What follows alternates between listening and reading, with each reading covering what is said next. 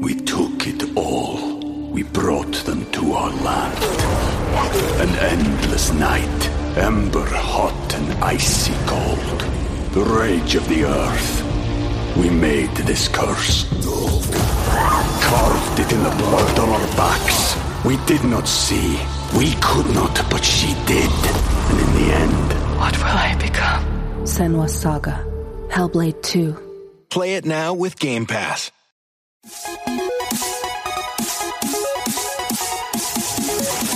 Namaste, benvenuti ad un nuovo episodio dell'Enciclopedia dei Videogiochi. Io sono Ace. E io sono Yuga e questo è il finalmente l'episodio 200 dell'Enciclopedia dei Videogiochi. Benvenuti a tutti. Oh, il nostro traguardo è finalmente raggiunto. Siamo in live in questo momento dal Bologna Nerd. Ci vedrete anche nella versione video di questo evento. L'episodio 200 è un episodio molto particolare. Già come vedete dal titolo parleremo di Super Mario 1, Super Mario 2, Super Mario 3, tutto quello che gli sta intorno. Abbiamo un sacco di ospiti. Prima di iniziare ringraziamo quelli che sono i nostri mecenate. Uno è anche qui, Rick, direttamente venuto a fare da pubblico, ma insomma è bello quella, questa situazione. Finalmente siamo riusciti a fare un episodio audio e parliamo un po' dei nostri mecenate perché sono fantastici. Vanno su enciclopedia dei videogiochi.it direttamente con il tastone che è offrici una birra, supporta il canale. Potete venire lì. Ringraziamo Tevio, Ark, Coach, Aerosmith, Sukhoi 47, El Nick, Stormbringer, Grey Fox, Nikius, Shiny, Bario, Stefano Laserra, Mapo Gamer, Battleux, Rick Hunter di nuovo, appunto uno dei normal mode a cui è dedicata anche IDDQD che andremo a registrare, Groll, Don Kazim, Lobby Frontali, Vanak, Dichan e Zazzi e Kryking che è il nostro hard mode. Grazie a tutti. E come sempre, soprattutto per questo episodio 200 che avrà un sacco di contenuto, vi ricordiamo che potete lasciarci il vostro contributo vocale su dettagli e aneddoti e tutto quello che pensate vada ad aggiungere ancora di più a questo monumentale episodio. Potete farlo sempre su enciclopedia dei videogiochi.it lasciandoci un vostro vocale che verrà integrato all'interno dell'episodio. Oh, e a proposito di questo episodio, qui è una cosa molto particolare rispetto al solito perché parleremo di tre giochi contemporaneamente. Ci faremo aiutare da tante persone diverse, tanti ospiti che ci sono qui. Uno è già qua in studio con noi ed è Lux di Arcadia Caffè. Bentornato. Ciao ragazzi. Ciao, ciao, come stai intanto? Bene, bene. È proprio, cioè, è bello avere questa atmosfera da podcast vero. Cioè, sì, sì, senso- live in 3D come abbiamo Eh, detto esatto,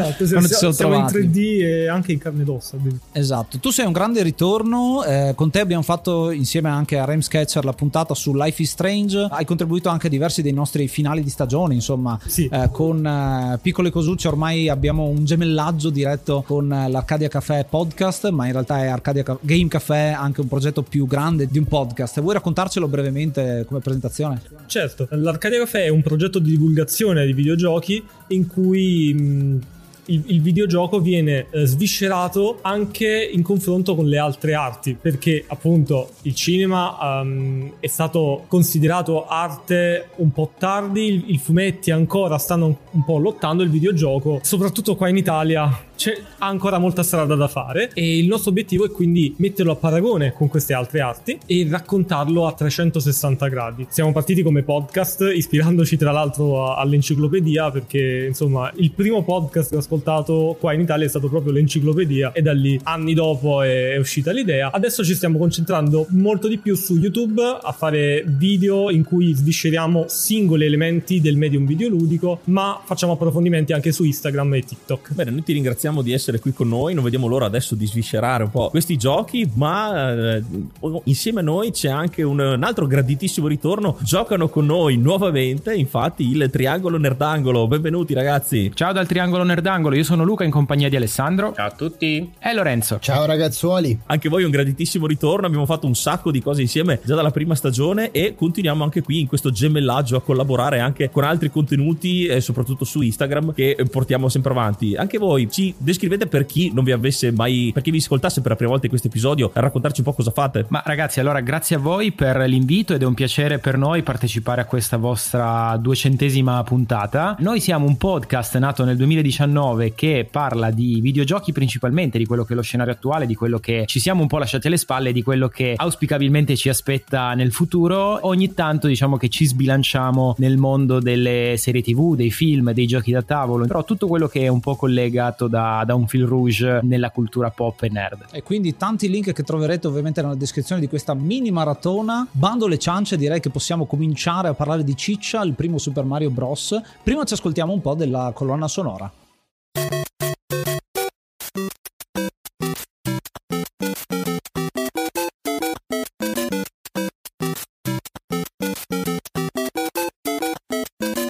Il primo gioco di oggi è Super Mario Bros., un gioco del 1985, uscito poi in Italia solamente nel maggio 87, è un platform, una pietra miliare dei platform sviluppato e prodotto da Nintendo per NES e giustamente ha dato il via a un genere fantastico, anche se non è proprio il primo esponente della saga di Mario, perché eh, ovviamente ci sono state molte ispirazioni e anche tentativi precedenti. Anzi, in verità è uno spin-off tecnicamente. È, è una cosa incredibile che uno spin-off sia diventato così iconico da diventare la serie principale praticamente. Sì, è effettivamente uno di quei giochi che ha ispirato tantissimo, parte come spin-off. Diciamo che già anche il nostro sfondo, chi lo vede nella versione video, c'è una prima citazione che è quella di Donkey Kong, che esce nel 1981. Ne abbiamo parlato nel nostro episodio 40, l'avevamo analizzato proprio per bene. E c'è la prima apparizione di quello che è Jumpman, un personaggio che poi viene rinominato Mario scherzosamente da quelli che sono i ragazzi. Un po' la storia la conoscete. C'era il responsabile di magazzino a, a, al tempo per Nintendo che si chiama appunto Mario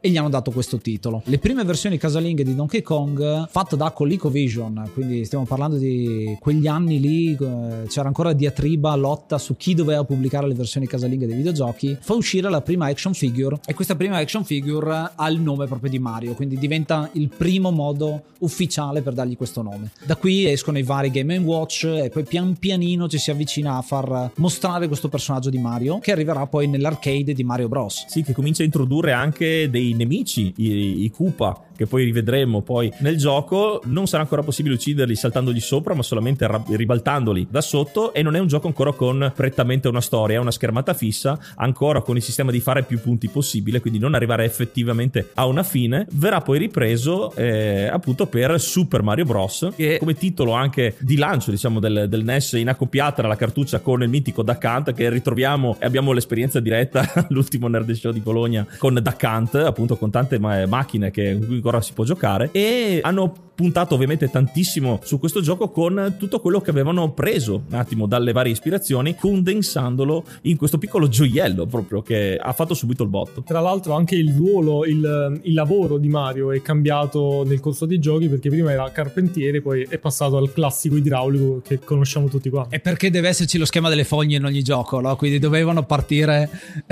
con qualcosa. Manca la palude però in Super Mario. Sì, beh, inizialmente neanche loro ci credevano, nel senso che né il gioco né la console erano destinati ad avere un successo tale e poi ovviamente sono stati contraddetti dal, dal destino in questo senso, ecco. Sì, e tra l'altro a proposito del carpentiere, di Mario versione carpentiere, andrebbe citato il fatto che in realtà il, il primo nome di Mario appunto non era Mario, come, come è noto, ma eh, Jumpman e il setting che lo vedeva sfidare Donkey Kong era per salvare Peach che all'epoca era Pauline. Ci sono delle versioni che, per Game Watch dove eh, Mario porta anche delle granate in giro durante il, eh, il, periodo di militare che ha fatto e quindi c'è questo personaggio vestito militare con i baffoni.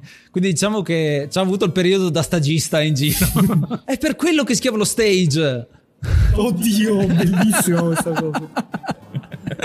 è vero, è vero. Sì, poi tra l'altro nel film eh, per la prima volta incontriamo i genitori di Mario e Luigi e appunto scopriamo che si chiamano Mario Mario e Luigi Mario e direi che i genitori a questo punto sono stati anche abbastanza stronzi a chiamarli così. Eh, esatto, ma anche nel film, quello, il terribile film iniziale, quando chiedono chi siete? Mario Mario e lei Luigi Mario. Un attimo, un attimo, quanti Mario ci sono? Infatti poi immaginatevi a scuola, no? in presenza, eh, Mario, eh, c'è tutta la confusione, è presente, è assente. È un lavoro bello complesso e parlando di quella che è l'idea di Miyamoto di portare avanti diciamo questo franchise franchise. In realtà all'inizio c'è l'idea di fare due giochi che vengono sviluppati contemporaneamente perché la storia di Super Mario segue molto anche quella di The Legend of Zelda. Il team è lo stesso, si lavorano in contemporanea, ci sono delle influenze. Una su tutti è il muro di fuoco, le famose fiamme che girano, ci sono inizialmente in The Legend of Zelda e poi vengono trasferite anche su Super Mario Bros. per dare un po' più di complessità e anche dallo stesso punto di vista complicare degli stage semplicemente aggiungendo delle cose perché ci sono degli stage che si ripetono in quelli che sono i 32 schemi del gioco, appunto 8 mondi quattro stage ciascuno. È un design con poche persone, tanto lavoro dall'inizio perché si vede come c'è sia l'influenza dal punto di vista design, cioè eh, Miyamoto e Toshiko Nakako che è il programmatore diciamo che ci mette la parte di fisica soprattutto, ma c'è anche ad esempio il contributo di Koji Kondo da subito con la musica. Eh, molto spesso in questo periodo i videogiochi vengono fatti e poi la musica viene aggiunta dopo, nell'ultimo mesetto prima della pubblicazione. Invece qui Koji Kondo interviene da subito con quelli che sono i suoni placeholder che poi appunto vengono aggiunti per già dare da un punto di vista il feedback audio e dall'altro vedere se la CPU regge così tanto audio. A proposito dei suoni, mi parlavi prima del, del suono di Bowser, che ha una storia particolare. Sì, no, è, cioè, sembra quasi la storia di un videogioco indie moderno, perché il modo in cui l'hanno provato a registrare è stato far urlare dentro una tubo di, di cartone, cioè è, è bellissimo perché sa proprio di, non lo so, persone che stanno in un garage e dicono ok, come lo facciamo il cattivo? Non lo so, prova a urlare in questo tubicino, vediamo cosa esce, tutto distorto con i microfoni dell'epoca. E non esistevano ancora le Pringles. esatto. Sì, è un po' eh, un escamotaggio che si ritrova in altri eh, grandi franchise, esco un attimo dal mondo dei videogiochi, come ad esempio il classico urlo di Godzilla, ma anche il rumore del TARDIS di Dr. Who, che è stato fatto ad esempio strisciando una chiave su un termosifone. sì, sì, sì. Sono tutte cose molto particolari che però poi diventano iconiche. Giusto recentemente parlavamo di Medieval dove il personaggio è doppiato eh, con il doppiatore che ha un secchio in testa e parla e proprio per fare quella voce particolare. Quindi insomma diciamo di, di doppiaggi rocamboleschi ce ne sono ecco. Eh, con l'internet adesso si può scoprire il mondo cioè basta cercare un pochino e vedi magari le persone che hanno lavorato a queste cose cosa si inventano per creare anche gli effetti audio dei film non lo so il vento la pioggia queste cose qua. Sì penso che la sonorizzazione sia veramente una di quelle discipline affascinanti, cioè ti devi sbizzarrire per creare tanto con poco e mimare dei suoni con qualcosa che invece magari non, non è assolutamente quello che tu stai cercando di riprodurre. Ricordo per esempio la, la spada laser di Star Wars, no? uno dei simboli più, più iconici in questo senso, lo hanno riprodotto con il neon sull'alluminio quindi veramente sono cose meravigliose che ti porti dietro e poi appunto diventano iconiche. Pure quando vedi quelli che fanno i doppiaggi dei rumori stritolando il sedano e le carote. Sì, e poi invece c'è Bungie che usano le persone per doppiare i cavalli.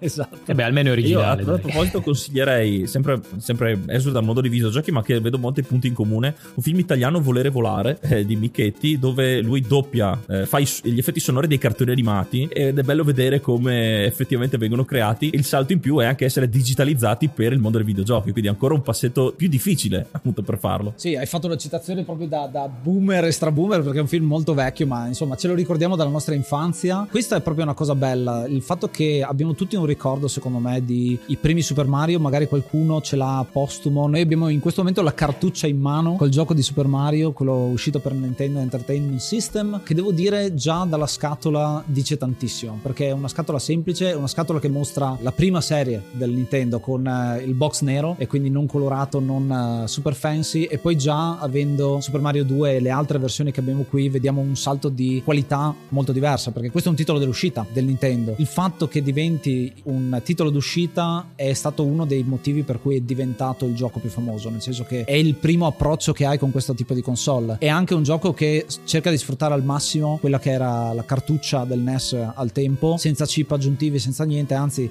lo stesso Miyamoto dice ma ci manca ancora qualche bit, byte da, da inserire, dice ok piazziamo un nemico qui, ci stiamo o non ci stiamo, era proprio cercare il millimetro in modo che non ci fosse neanche un, uh, uno zero lasciato incompiuto. Ecco. Sì, la realizzazione del primo Mario è tutt'oggi considerata penso perfetta nel senso che ancora appunto nelle scuole quando si, si insegna quello che è lo sviluppo il design viene mostrato e eh, insegnato il primo livello del tutorial di Mario fondamentalmente, cioè il primo livello che ci insegna come giocare e che è fatto proprio per far apprendere al giocatore quelle che sono le meccaniche di base e poi eventualmente anche morire e quindi dover ricominciare finché non lo si completa.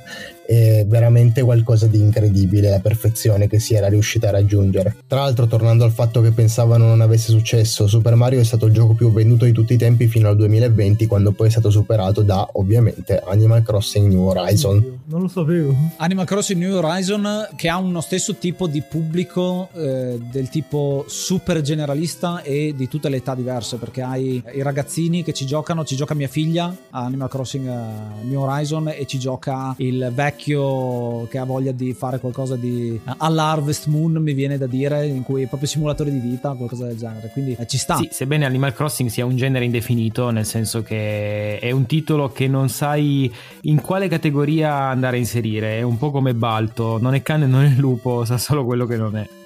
Tra l'altro è incredibile come in quel periodo veramente, eh, parlando di, di, di, unire le generazioni, anche la Wii nel, nel 2006 ha unito veramente tutti quanti, dal più giovane al più anziano. E, e questo, questo, rende veramente eh, Nintendo capostipite di, di, inclusione. Ma anche nel suo essere sandbox, cioè non è libertà totale, puoi fare quello che vuoi, perché quella libertà magari mette paura a uno che non è troppo abituato a giocare ai videogiochi. Ti dà dei piccoli limiti però tanta libertà all'interno di quei limiti. Quindi ti puoi fare la tua casa, l'arredamento, puoi incontrare le persone e quindi è, è molto adatto a chiunque. Ecco, io qua ritorno in modalità anziano in questo caso, perché eh, parlare di Animal Crossing, la libertà che ti dà su certe cose o meno. Il primo Super Mario invece no, io mi ricordo quando siamo andati a giocare per la prima volta che un nostro amico ce l'aveva, quindi era il ragazzo più popolare del nostro paese, quindi andavamo tutti a casa sua a giocare e per giornate intere a f- cercare di finire il primo livello. Non so quante volte siamo caduti nel primo buco per imparare proprio a giocare. Il primo, il primo nemico da schiacciare, a imparare proprio e, e non c'era dato niente, cioè dovevi solo andare avanti. Quindi anche qui l'evoluzione del gioco, però um,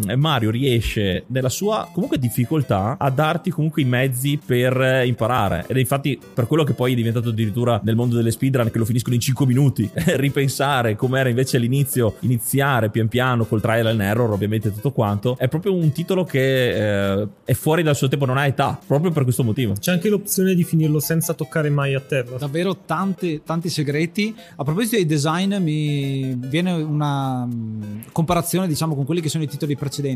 Perché se vediamo quello che è il platform, prima a me viene in mente, io ho giocato tantissimo a Pitfall su Intellivision, ma Jet Set Willy. Ce ne sono tanti di giochi che usano quella che è la schermata. Eh, quindi non hai scorrimento, ma hai una serie di schermate. Anche Rick Dangerous lo farà successivamente. Il gioco era molto più lento perché tu avevi quello che era il puzzle che ti viene presentato in quel momento e poi lo vai a allargare facendo tanti schemi anziché magari 10 schermate ne fai 40 e allora il gioco diventa 4 volte più lungo. Durante il design c'è questa implementazione di quello che è lo scorrimento che deriva da Excite Bike di qualche anno prima che viene fatto proprio da Nakago proprio grazie, grazie al suo sviluppo di, dell'83 se non mi ricordo male Excite Bike. Viene messo all'interno di questo gioco e se tu vai a vedere il primo schema l'1 1 di Super Mario in realtà è come se fosse 15 schermate. E quindi in sole 15 schermate se le mettiamo una a fianco all'altra il personaggio in un minuto circa riesce a finirlo. Questo a esprimere la velocità di Mario e la fisica di Mario che è l'altra grande novità che viene apportata. Perché prima saltare tu premevi e potevi o saltare sul posto o saltare in avanti avevi il commit del salto cioè l'arco di salto era deciso al momento in cui schiacciavi il tasto invece qua viene deciso anche durante tra l'altro volevo sfatare un mito che è quello che se schiacci violentemente il tasto del salto il personaggio non va più in alto, quindi non è una cosa da fare, anche se lo facevamo tutti. Esatto, c'è la durata, quello sì, ma non la potenza con cui schiacci il tasto. Sì, ma questo è come il mito di Pokémon dove se schiacci molto, molto velocemente A mentre stai catturando il Pokémon forse riesci a prenderlo, è la stessa cosa. E infatti io in questo caso propongo di fare la riedizione di Super Mario però col cabinato di Street Fighter 1 che avevi i tasti che più premevi forte più andava, più andava la mossa. Un'altra cosa, un altro elemento di design eh, che usano in Super Mario Bros. che si discosta da altri giochi eh, simili, insomma, della, categoria, è il fatto del, che pensano al non affaticare anche gli occhi della persona, perché essendo, non, essendoci la fluidità nel, nel livello con i fondali neri, che era mm, una caratteristica eh, molto comune per, appunto, per il risparmio, eccetera, però era molto fastidioso degli occhi avere tutto nero. E allora usano l'azzurro, il blu, sono tutte queste tonalità che alleggeriscono la pesantezza del gioco. Quindi è tutto fatto comunque per eh, un'esperienza di gioco piacevole, gradevole, e anche questo fa parte del, del, del successo che ha avuto. È molto interessante perché, nonostante si sia parlato veramente tantissimo del primo Super Mario, pochi vanno a vedere effettivamente perché ha avuto così tanto successo. Si parla del ha avuto successo e tutte le conseguenze, ma il perché analizzare quello che è il gioco senza avere preconcetti, qua l'abbiamo fatto un po' per preparare l'episodio, è stato molto interessante perché ti fa vedere poi tutta quella che è l'evoluzione successiva. È un gioco seminale, forse il gioco seminale in tutto e per tutto, per come è stato venduto e anche per poi come vedremo eh, nei vari seguiti, perché eh, Super Mario 2 e Super Mario 3 di cui parleremo in questa puntata hanno delle grandi differenze e miglioramenti rispetto al primo, anche semplicemente miglioramenti, ecco, non solo, non solo aggiunte. Tornando a parlare sempre di, di, design, a me piace parlare della fisica, perché la fisica è il personaggio di Mario ha due tasti, ha il tasto per saltare e il tasto per correre. E solo con questa combinazione di tasti puoi saltare sul posto con diversi gradi, puoi modificare la tua traiettoria a mezz'aria, puoi decidere di correre e quindi fare dei salti più lunghi, puoi anche sfruttare dei bug a volte, ad esempio eh, interagendo con un pixel specifico di ogni tile per saltare dal lato, un po' come se fosse preso Persia che si arrampica eh, su un lato o qualcosa del genere. Quindi vedete come già comincia a esserci tanta analisi di questo gioco con pochissimi elementi che verranno poi espansi. Quelli che sono i power up vengono introdotti e vengono introdotti quasi per gioco perché inizialmente Mario era la versione piccola, poi a un certo punto decidono di fare ma se facciamo un personaggio più grande non è che magari è meglio e quindi fanno uno shift a ingrandire il personaggio a due tile come dimensioni e poi pensando al fatto che il personaggio se lo toccavi moriva hanno pensato a ritornare indietro e quindi risfruttare quello che avevano scartato prima, il, la versione sprite più piccola e il fungo come potenziamento per passare da uno all'altro. Questa è una cosa semplicissima che però toglie quella che era l'hardcore dei giochi del tempo, cioè se ti toccavano morivi punto e tornavi indietro. Che c'è ad esempio in Space Invaders, c'è in Pong il, il fatto che non hai possibilità dopo che ti fanno il punto non puoi recuperare se non facendo tu un punto e così tanto altro, anche Moon Patrol, eh, citando uno dei giochi predecessori che comincia a sfruttare lo scrolling. Ma secondo me Super Mario è così difficile analizzarlo facendo dei passi indietro perché è talmente ben appiccicato al medium videoludico. Cioè, tutto quello che vediamo ha degli elementi che sono permeati così bene che è proprio difficile staccarli e dire questo viene dalla linea di idee di Super Mario. Perché ormai tutto Uh, deriva, deriva, da lì in qualche modo e c'è così tanta contaminazione che è difficile separare le varie cose. E se c'è una cosa che fa pensare proprio in merito a quanto è, è diffuso, quanto conosciuto, quanto Super Mario sia stato un punto di riferimento, è proprio il fatto che un'idea semplice, eh, che quasi a tratti banale, come un personaggio che salta su degli ostacoli di fantasia o su dei nemici di fantasia, se eh, è un'idea nella quale ci credi, è un'idea nella quale riesci a costruire un, eh, un background, un, una struttura e, e, una, e renderla credibile, eh, comunque riesci a creare un'icona. Icona come il cappello di Mario che però non era incluso nel design originale e l'hanno aggiunto solo dopo per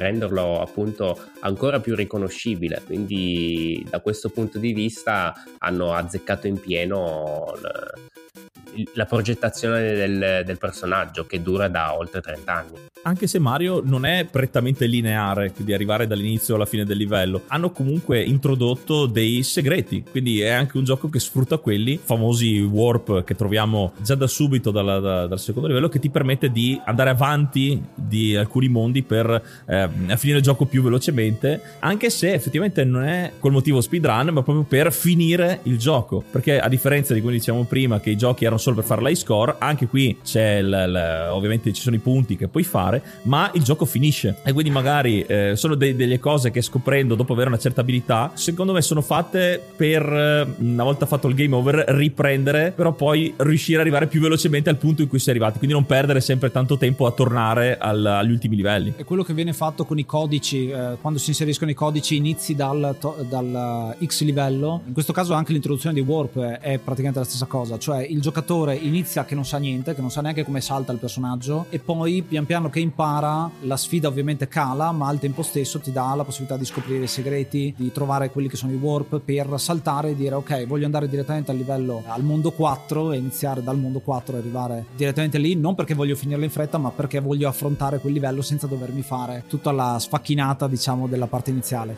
Il primo livello ha le 15 schermate di cui vi parlavo, se vogliamo misurarlo così, ma se prendiamo quello che è il primo tubo, che in realtà non è facile pensare, adesso se vediamo un tubo dici mi infilo dentro. Ma la prima volta che pensa, perché appunto come diceva Mm, esatto, sì. Lux prima, è una cosa che ormai ce l'abbiamo nel DNA del videogioco. Il fatto vedi un tubo, vuol dire che si può entrare. Questa cosa al tempo non era così banale e quindi l'esplorazione, il fatto di premere giù in quel punto specifico ti faceva saltare più o meno 7-8 schermate, quindi il- lo schema totale si riduceva parecchio, quindi finivi più velocemente il livello, magari l'avevi fatto 8000 volte e a questo punto hai una maniera per semplificarti la vita e iniziare più avanti. Ma allo stesso tempo questa cosa mh, uno non la sapeva di base. Quante persone avranno finito il gioco senza mai immaginare di poter entrare in quel tubo? Quante persone l'avranno scoperto perché magari sono andate a casa di un'altra persona, hanno visto come giocava. Aspetta, ma si poteva entra- entrare nel tubo? All'epoca era molto più lenta questa cosa. Oggi con l'internet, magari tipo già prima che usciva il gioco, si poteva sapere tutto quanto. Ma allora non era così scontato e dopo aver imparato questa cosa, ogni videogiocatore ha integrato nella sua conoscenza il fatto se vedo un tubo, se vedo qualcosa, ci devo almeno provare. Magari non tutti sono interagibili, ma ci devo provare. Insieme ad, ad altre cose poi ha formato, diciamo, il, il videogiocatore di oggi che eh, sa più o meno che può provare almeno a fare determinate cose. Tra l'altro, visto che parliamo di livelli, eh, la versione originale del gioco presentava un bug che era quello che, ren- che rendeva possibile l'accesso ai giocatori al famoso mondo meno uno, che è stato progettato ma non per essere giocato. Quello è un vero e proprio glitch che nasce appunto da un'interazione specifica. C'è un video che spiega nel dettaglio questa cosa del codice, che poi verrà risolto quando uscirà Super Mario Stars, ad esempio, o la versione deluxe. È una cosa che però può essere reimmessa nel gioco con il Game Genie. Quindi pensate un po' quello che eh, si inventa la gente pur di giocare i Minus World, che poi diventano diversi anche perché appunto uno se lo può scegliere. Il Minus World è anche una cosa che eh, verrà reintegrata in, eh, nei giochi successivi. Il fatto che, ad esempio, noi abbiamo analizzato Super Mario World, l'abbiamo già fatto, che sarebbe Super Mario 4, chiamiamolo così, in, in termini del- del- di canonicità, dove l'ultimissimo mondo è proprio il mondo della fantasia, dove metti tutte le cose che non hai messo negli altri schemi, quelle un po' fuori da. che rompono le regole. Tra l'altro c'è Mario Maker che è proprio basato su questo concetto, cioè rigiocare il primo Super Mario ma con livelli, infiniti livelli eh, basati solo sulla creatività degli utenti. E di questo il design, il Minus World ci vede ad esempio la zona subacquea, ma succedono delle cose fuori terra, insomma, vediamo delle cose che eh, non coincidono più semplicemente perché lì è una modifica del codice in, sostanza e, e quello che dicevi appunto eh, è bello perché problemi che sono successi in realtà poi li fanno diventare delle feature, no? Delle- Esatto. delle- dei bug che diventano feature. Eh, lo vediamo in tantissimi giochi futuri, eh, lo vediamo, l'abbiamo visto anche quando abbiamo parlato di Street Fighter 2 con le famose combo, no? anche quello è un bug che è diventata poi la- una feature dominante. Sì, sì, quelle cose casuali. E, e un altro eh, strumento del- che ha permesso di diffon- il diffondersi di, queste, di questi glitch, ma non dal punto di vista eh, negativo del fatto eh, questo gioco ha un problema, ma con eh, l'informare i giocatori della curiosità che c'è all'interno di questo gioco, sono le riviste. Che non essendoci ancora internet come adesso, che qualsiasi gioco che esce quasi il giorno dopo c'è già una guida strategica, i segreti, il 100%, eccetera, lì eh, ci si poteva affidare a queste testate, la più famosa che mi viene in mente è Nintendo Power, ovviamente, che usciva con queste guide con anche le curiosità. E quindi, se proprio non, eh, non ti veniva subito anche il senso di esplorazione, eccetera, che se comunque anche solo, solamente per caso riuscivi a farlo, ti davano queste guide dei, dei livelli per anche questi segreti. E quindi ampliavano ancora di più, eh, ovviamente, la tua esperienza. E ovviamente era anche un'arma da parte loro di dire: Vuoi sapere come andare avanti? Ovviamente prendi Nintendo Power. Beh, però bisogna dire le cose come stanno, è che Bowser non è l'unico villain della situazione, perché in realtà Mario ha un passato turbolento in cui forse non tutti lo sanno, ma Mario è stato un villain, perché nel secondo Donkey Kong eh, Donkey Kong Jr., lui era il villain che noi dovevamo battere perché aveva ingabbiato Donkey Kong. Per quanto riguarda, se vogliamo chiamarla una trama questo Super Mario Bros. Come da manuale vediamo che c'è il Mushroom Kingdom, il, quello che è il regno poi di tutte le storie principali di Mario, eh, sovverchiato da Bowser, che ha questo design da tartaruga maiale che in un certo senso lo fa somigliare in qualche maniera anche a Ganon di, eh, di Zelda. C'è questo regno da salvare, questa principessa che viene rapita e in realtà Mario, eh, Mario e Luigi non fanno parte del, del, regno, loro sono ai confini, sentono che c'è qualcosa che non va e quindi fa ah, andiamo a dare un'occhiata. e quindi loro quasi per caso si ritrovano in questo mondo appunto e decidono di, di proseguire. Qua è spiegato forse un po' meglio, eh, forse anche un po' in maniera più divertente nel cartone animato, dove anche, eh, non mi ricordo si chiama Cap- eh, Capitan N, Capitan N, che veniva risucchiato nel mondo dei giochi Nintendo e è un po' la trama anche di alcuni film che uno viene buttato in un ambiente non suo e decide di partecipare a una quest quasi per caso da un signor nessuno e poi ovviamente c'è tutto il percorso per diventare anche un eroe ed è anche in questo caso eh, ed è il caso dei nostri due protagonisti. Mi sembra che nel libretto di istruzioni giapponese ci sia scritto il fatto che i personaggi del regno della, dei funghi sono stati trasformati in blocchi sì, e, sì, sì, e quindi cioè, noi stiamo ammazzando, eh, rompendo i blocchi, gli ex abitanti, invece di salvarli. E altra cosa interessante, la principessa Peach nella versione occidentale si chiama Toadstool perché avevano pensato ma Peach non c'entra niente con i funghi, deve essere qualcosa relativo a, al regno dei funghi. Poi insomma è stato cambiato, adesso è la principessa sa, Toadstool Peach, cioè ha tenuto il nome. La, la, cosa interessante che hai detto adesso, il fatto che siano stati trasformati in blocchi, in un certo senso fa da precursore che Bowser fosse, fu il primo a giocare Mario Maker perché i blocchi li ha sistemati proprio in maniera di, di, farti andare avanti. Ecco chi è. Un po' stupido perché non dovresti arrivare a Bowser. Tra l'altro quando si usa la becera scusa di tutto un sogno è perché non si hanno più idee. E che direi anche che in, eh, in Donkey Kong Jr. Mario fa una fine bruttissima perché quando cade alla fine, quando liberiamo Donkey Kong, Mario cade come il villain appunto dall'ultimo piano del, del, di dov'è, insomma dall'ultimo piano, e lo vediamo cadere e gli si forma un'aureola quando cade quindi effettivamente muore. quindi ci sarebbero gli estremi per un reboot da fumetti in piena regola che lo rivediamo. Beh, il, Mario, il Mario 64 ha le ali, quindi ah, versione angelo. in realtà era tutto un sogno, no? Eh, più o meno, però lo scopriremo nei prossimi episodi di, di, di, Mario, perché il primo in realtà è molto più... Ma tornando un po' indietro a quello che avete detto, se gli abitanti sono stati trasformati in blocchi, de, del Mushroom Kingdom e noi andiamo a distruggere i blocchi e da questi blocchi escono dei funghi che noi mangiamo questi funghi potrebbero essere i loro figli e quindi noi eh, a questo punto andiamo a mangiare la popolazione e siamo dei cannibali? Qua, qua la risposta è è un videogioco. È un videogioco, non pensarci.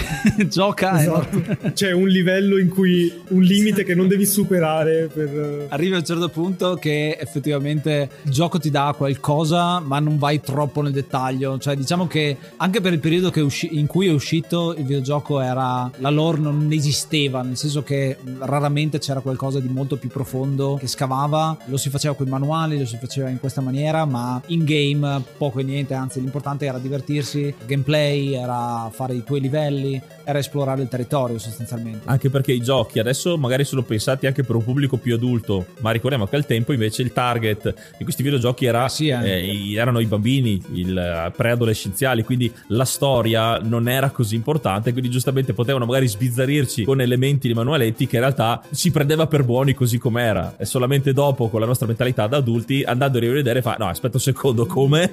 Vedendo un attimo quello che è il gioco, quindi otto mondi divisi in ciascuno in quattro schemi che sono il primo abbastanza terrestre normale, il secondo molto più underground, il terzo è quello un po' più action e anche un po' più difficile eh, spesso nei vari mondi eh, perché ad esempio c'è quello famoso del ponte con eh, i pesci che vengono fuori un po' a random e bisogna correre velocissimi, sono le zone un po' più aeree con tante parti platform e possibilità di cadere e poi il quarto schema di ogni mondo è un castello che porta al combattimento contro Bowser che in realtà è sempre Bowser? No, perché ogni volta che lo sconfiggiamo scopriamo dallo sprite che cambia e diventa uno dei vari nemici che troviamo. Quindi in realtà è sempre qualcuno che fa il cosplay di Bowser eh, fino ad affrontarlo poi nel mondo 8 come boss finale. Un eh, design che abbiamo detto assomiglia, non è ancora quello iconico, nella versione All Star gli verrà data qualcosina di più identità di quello che è il Bowser che conosciamo tutt'oggi. Qui è ancora un proto Bowser, uno potrebbe dire, che andiamo a sconfiggere per liberare la famosa principessa proprio alla fine. Mentre prima abbiamo liberato tutti quanti i suoi paggetti e Toad che, che fanno parte della della schiera, insomma. E abbiamo rischiato di vedere Bowser non nella forma che conosciamo, ma in realtà come forma di pseudo toro. Eh, solo che poi in realtà a quanto pare il design forse non convinceva o c'era diciamo il timore che non avrebbe convinto il pubblico e quindi ha preso le sembianze del Bowser che conosciamo oggi. Poi tra l'altro tipico degli anni 80 dove i nemici per eh, far capire il livello di difficoltà cambiavano solo il colore ma lo sprite rimaneva lo stesso. A proposito di economia mi viene da aggiungere un'altra cosa, il fatto che appunto cambi colore, eh, ce l'hai anche a livello audio, è una cosa che ho scoperto relativamente recente, il fatto che è stato riciclato l'audio di fine schema, quello che è il motivetto con le tre, le tre scale di note, se tu accorci tantissimo e lo fai diventare un suono, diventa il suono di quando Mario diventa diventa più grande e poi lo fai il reverse ed è quando diventa più piccolo, quindi è proprio con una schiera solo di note hai fatto tre suoni. Quindi c'è molto di economia, di risparmio di quella che era la cartuccia e poi l'hanno riempita di tutto quello che potevano.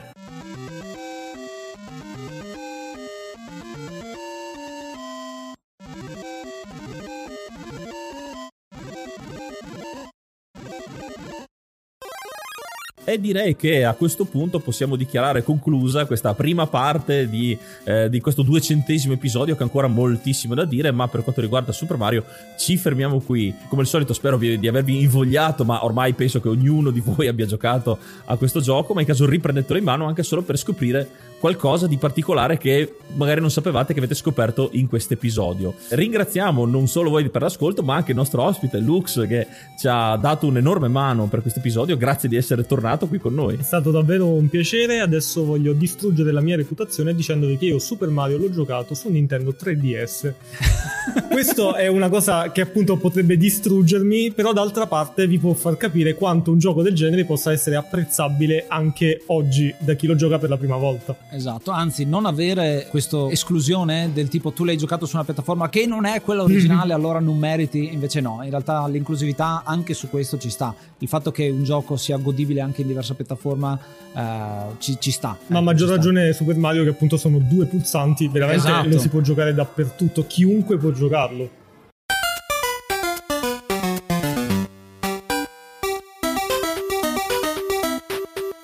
Rieccoci ritornati in trasmissione, un po' diversa dal solito perché questo è un evento, sono tre giochi registrati uno di seguito all'altro in questo episodio 200. Abbiamo fatto un cambio di ospiti, quindi presentiamo Ciao Leo di Bologna Nerd. Ciao ragazzi, grazie per uh, l'ospitalità, anche se in realtà siete a casa mia. Esatto, siamo proprio a casa tua, quindi grazie per ospitarci in questa location bellissima. Eh, ho detto location, scusatemi. Basta che non dici win-win. Eh, per... Esatto. ci manca solo quello. Però siamo in un posto bellissimo. In questo momento siamo in quello che è il museo del videogioco perché ha un tiro di schioppo. Guardando in giro vedo un NES, vedo del Neo Geo, abbiamo lo sfondo di Donkey Kong. Insomma, ci sono tante cose che nella versione video di questo podcast potranno essere guardate perché andremo a montarle, faremo un po' di cose in più. Quindi, se volete seguire questa versione del podcast, la troverete su YouTube, sul nostro canale Enciclopedia dei Videogiochi. Altrimenti c'è la versione audio, come sempre, bella attiva per tutti quanti i nostri ascoltatori. E ovviamente il nostro invito è anche di venire di persona qui al Bologna Nerd, perché un conto è anche vederlo a video, ma anche per ingolosirvi proprio a visitare non solo il museo, ma anche tutto il reparto flipper. Ci sono cabinati, questo è proprio un posto che sprizza ludicità da ogni poro, è davvero davvero eh, un onore essere qui. Beh, grazie, grazie a voi, sono contento di ospitarvi, ovviamente mi fa super piacere che avete chiesto eh, la disponibilità da parte nostra, se sempre ci mancherebbe, anzi eh, ci piace proprio fare più possibile per, per, le community che fanno parte di tutte le realtà che fanno parte di questa community nuova. Grazie, grazie ancora per l'ospitalità e un ritorno che appunto eh, i nostri ragazzi del Triangolo Nerdangolo ci continuano a essere in sottofondo, quindi non ci hanno lasciato, faranno parte di questa maratona, con loro abbiamo un gemellaggio ormai consolidato dato che ci permette di creare quello, questo evento che è l'esagono tre, del nerdangolo, perché appunto noi siamo in tre qua in studio e loro sono in tre Ah, ok. altrove, Tre, tre. quindi... Chi è che fa il portiere? Eh? Chi è che fa il portiere? fa il portiere, esatto. Possiamo fare un bel episodio per parlare di Super Mario Bros. 2. Eh, qui diciamo che c'è un eh, mondo parallelo che... C'è un po' di esatto, c'è un po' di problema. problema a definire la cosa. Partiamo dal Giappone. Diciamo che allora Super Mario Bros. 2 è un po' l'evidenza di quanto il mondo dei videogiochi sia, sia in realtà cambiato, no? Cioè, succede una storia che adesso racconteremo nel dettaglio e che è incredibile, nel senso che vista con gli occhi di oggi nel mondo dell'informazione, della rivoluzione dell'informazione, è impensabile. Un'azienda come Nintendo, un'azienda come un brand come Super Mario Bros. che viene poi in qualche modo raccontato in maniera diversa in due dei continenti principali del videogame dell'epoca, quindi Giappone da un lato e Stati Uniti dall'altro. Ma partiamo appunto dal Giappone. Ovviamente Mario Bros esce a distanza di un paio d'anni dall'uscita del Famicom, il NES giapponese, fu un enorme successo, è un gioco incredibile. Eh, sicuramente ne avete parlato nell'episodio precedente, è un gioco che può probabilmente fare scuola di game design. Eh, noi spesso ci capita con Bologna Nerd di portarlo in fiera, magari con, con un NES, e vedi bambini che magari hanno 4 o 5 anni, che probabilmente i primi giochi che giocano e Super Mario ti insegna a giocare, cioè parti in un quadro in cui sei da solo, puoi premere destra e sinistra, e detto è un gioco incredibile, cioè ti insegna a giocare a un videogioco. E quindi ovviamente la risposta del, del pubblico giapponese fu, fu enorme. C'è da dire che ovviamente Nintendo in quegli anni lì era molto introspettiva, lo è ancora come mercato, ma all'epoca era totalmente introspettiva se non fosse per Nintendo of America e quindi la domanda per un seguito di Super Mario era altissima. Nintendo ovviamente vuole puntare sui suoi numeri di punta, cioè Shigeru Miyamoto, che in quei giorni però stava giusto giusto facendo un altro giochino, cioè The Legend of Zelda, che insomma non era proprio l'ultimo dei, dei giochini, a cui lui tra l'altro ci teneva molto perché credo che la Zelda sia la protagonista. povero Link, Esatto. povero Link.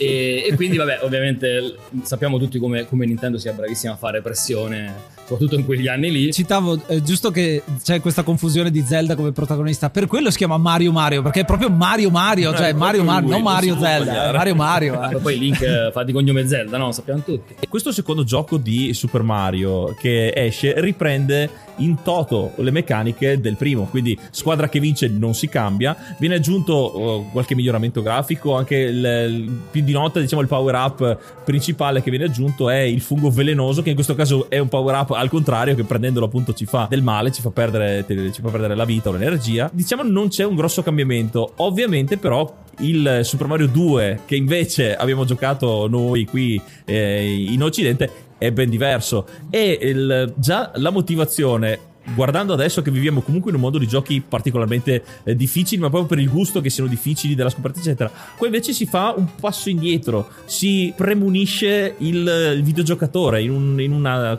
una mossa di mercato molto strana che non ho rivisto in altre volte, giusto? È per questo che parlavo proprio di figlia dei- di quei tempi lì. Eh, è, è palese che Shigeru Miyamoto viene chiamato a fare un gioco che in quel momento non voleva fare. Il risultato finale è un more of the same eh, per quanto riguarda quello che da noi viene chiamato Lost Levels, ma che per i giapponesi è effettivamente Super Mario Bros. 2. E, e quindi l'anno dopo, nell'86, tira fuori un eh, more of the same. Nel senso, ok, ai giapponesi vi è piaciuto Mario Bros. Adesso vi facciamo morire su tutti i livelli assurdi e impossibili di, di Mario Bros. 2. E in realtà poi fu un grande successo. Mario Bros 2 fu un grande successo in Giappone e probabilmente semplicemente perché Mario Bros era partito eh, molto bene già col primo episodio e Nintendo in quel momento ha capito che brand aveva in mano. Mi piace proprio il discorso esperti perché Lost Levels, appunto Super Mario Bros. 2 è decisamente più difficile del primo. Io l'ho finito e ci ho messo veramente un sacco di tempo a finirlo eh, senza warp. Wow. e a proposito di warp, la cosa particolare di questi warp è che ci sono i warp bastardi, Eh, cioè sì. quelli che tu vai a cercarli e ti portano dal mondo 8 al mondo che hai 5, già ti riportano indietro. E quindi è molto tosto da questo punto di vista. Prima abbiamo visto il fatto che il warp è, per i giocatori, è pensato per i giocatori più esperti per affrontare quello che non hanno ancora affrontato. Quindi imparano il gioco. Un salvataggio, Esatto. un salvataggio di fatto. In questo caso diventa una sfida ulteriore, diventa un uh, gioco per esperti, un gioco quasi masochista sotto alcuni aspetti, perché ci sono dei uh, salti molto molto difficili in questo titolo, però è per è una prosecuzione fatta solo in quattro mesi, dovete pensarlo, quindi veramente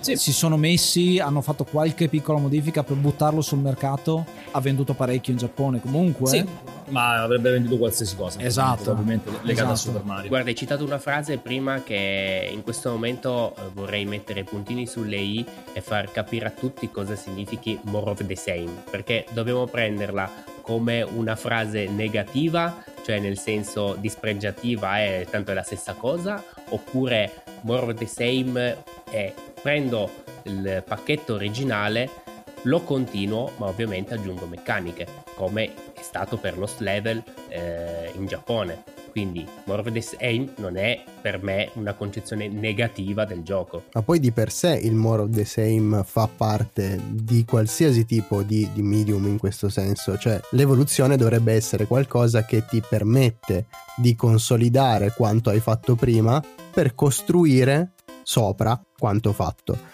Quindi è esattamente il concetto che secondo me torna, torna anche in questo Super Mario 2, nonostante siano, fatte, siano state fatte delle scelte diverse è palese che vengano fatte delle scelte diverse per tentare strade nuove, alcune sbagliate, altre meno come livello di difficoltà. Squadra che vince non si cambia, è un gran classico, è un gran classico. Lì poi c'era appunto questo discorso qua fondamentale, probabilmente per capire il gioco di Miyamoto che stava facendo ben altro, almeno nella sua testa, è stato raccolto da, dagli studio, eh, negli studi per fare appunto due giochi contemporaneamente e quello è il, l'output è stato poi Super Mario, che per i giapponesi andava benissimo, estremamente difficile, all'epoca i giapponesi erano sul pezzo, in realtà c'è tutta questa storia che una volta diventano super forti i giapponesi e quindi i giochi sono più difficili, poi c'è quelli che raccontano, soprattutto nella prima Golden Age, in cui i giochi devono essere più facili per il mercato giapponese perché i giapponesi non sapevano completare, vabbè insomma non si è capito se questi giapponesi sono bravi o no, c'è da dire che quando io vado in Giappone ogni volta ho un video in cui registro le mani di un giapponese che gioca un classico gioco musicale,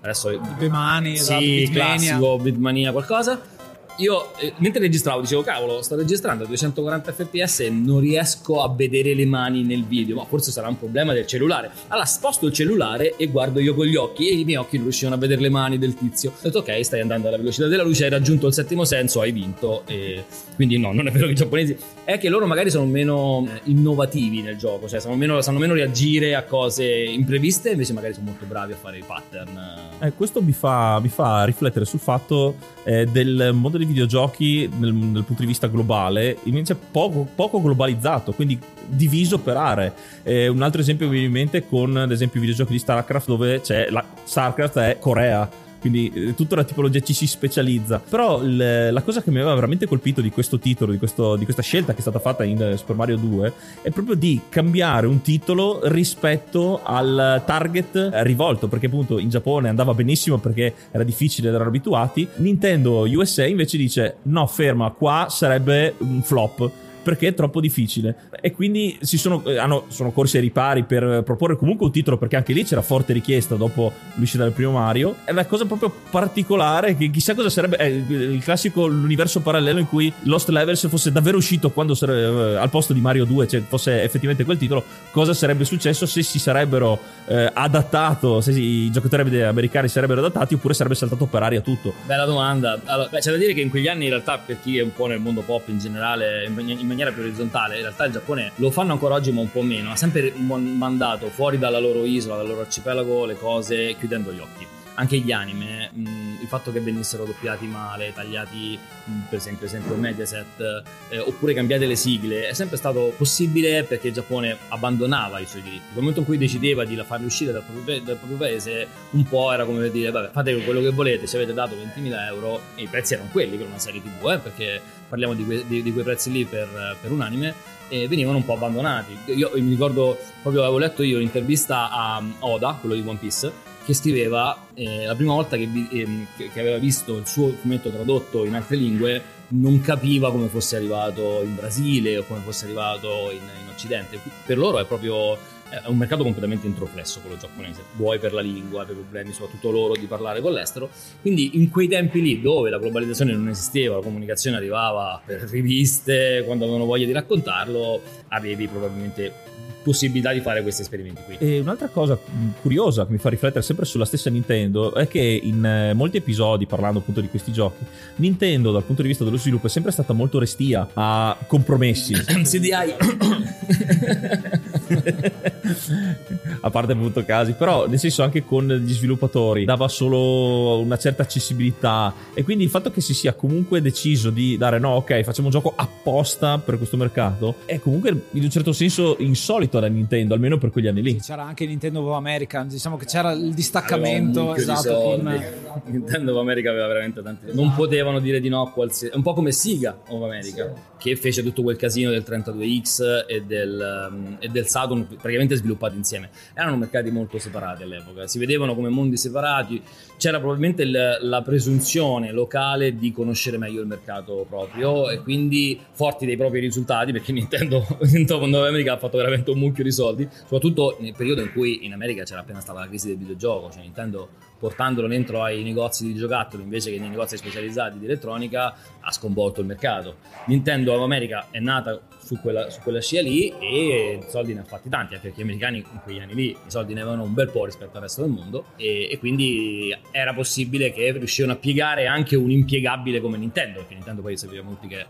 spesso si dice che sono i nazisti dei videogiochi, no? hanno questa, questa, indole forte nei confronti delle terze parti e riescono a fare questa, questa, operazione. Ovviamente il Famicom esce dal Giappone tardi, nel senso che eh, da loro è uscito nell'83, in America più o meno nell'85, da noi nell'87 cioè incredibilmente quattro anni dopo, se pensate a oggi quattro anni praticamente un'era, un'era geologica di, di, informatica, forse là Super Mario Bros. 2 era anche troppo tardi, oltre che troppo difficile, quindi esce un po' troppo tardi e quindi decidono di fare questa operazione incredibile di tagli e cuci su un su un gioco completamente diverso, che era appunto era Doki Doki Panic, eh, l'altra parte del nome adesso non me la ricordo. Credo fosse il fan fact più fan fact della storia, nel senso che l'ho sentito ripetuto talmente tante volte questo discorso eh, di Doki Doki Panic come gioco che è stato ritagliuzzato, ribrandizzato per renderlo un gioco eh, della serie di Super Mario. E c'è una cosa che ci tengo però a, a puntualizzare, so che forse sarà una piccola digressione, ma eh, è un aspetto che ha fatto parte della mia vita e che credo che abbia fatto parte della vita di tanti giocatori, che solo eh, pochi mesi dopo l'uscita di Super Mario Bros. 2, eh, Nintendo eh, stava portando il mondo dei videogame in portatività, quindi solo l'anno dopo in realtà eh, arriva Super Mario Land su, su Game Boy.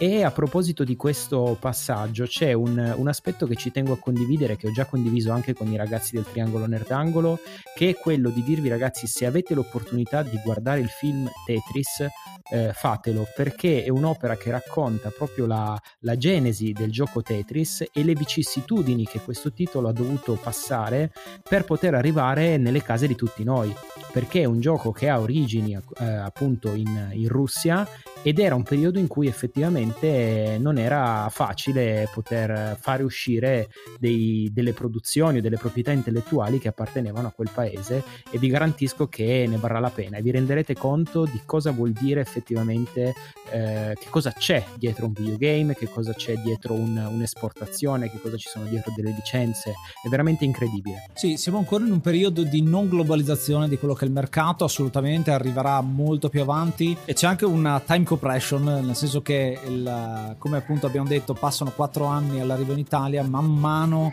andremo a riprenderci fino ad arrivare finalmente all'uscita globale dei giochi, che è una cosa che nell'80, nell'85, quelli che sono, la gente si sognava, cioè anche solo comunicazione eh, di quelle che sono le informazioni sui videogiochi, perché uscivano sulla rivista, tu devi andare a prendere la rivista che usciva mesi dopo e tu sapevi le anteprime diversi mesi prima dell'uscita. E poi tra l'altro vedevi magari screenshot che erano grandi 3 mm su, su, stampati su una rivista. Quando esce Super Mario 2 in Italia arriva ed è un gioco che comunque non viene visto come un altro gioco, non si capisce che è un gioco che in realtà inizialmente era qualcos'altro, perché mantiene delle cose fondamentali. Ovviamente la grafica che è migliorata, ma gli sprite diciamo assomigliano molto a quelli dell'originale migliorati, ma una cosa che mantiene è la fisica del gioco. Il fatto che il personaggio si muove è al feel dell'originale. Cambia poi la meccanica di come vai a sconfiggere sconfiggere nemici perché non ci salti più sopra ma devi prenderli e lanciarli, un po' diverso come sistema, è sempre un sistema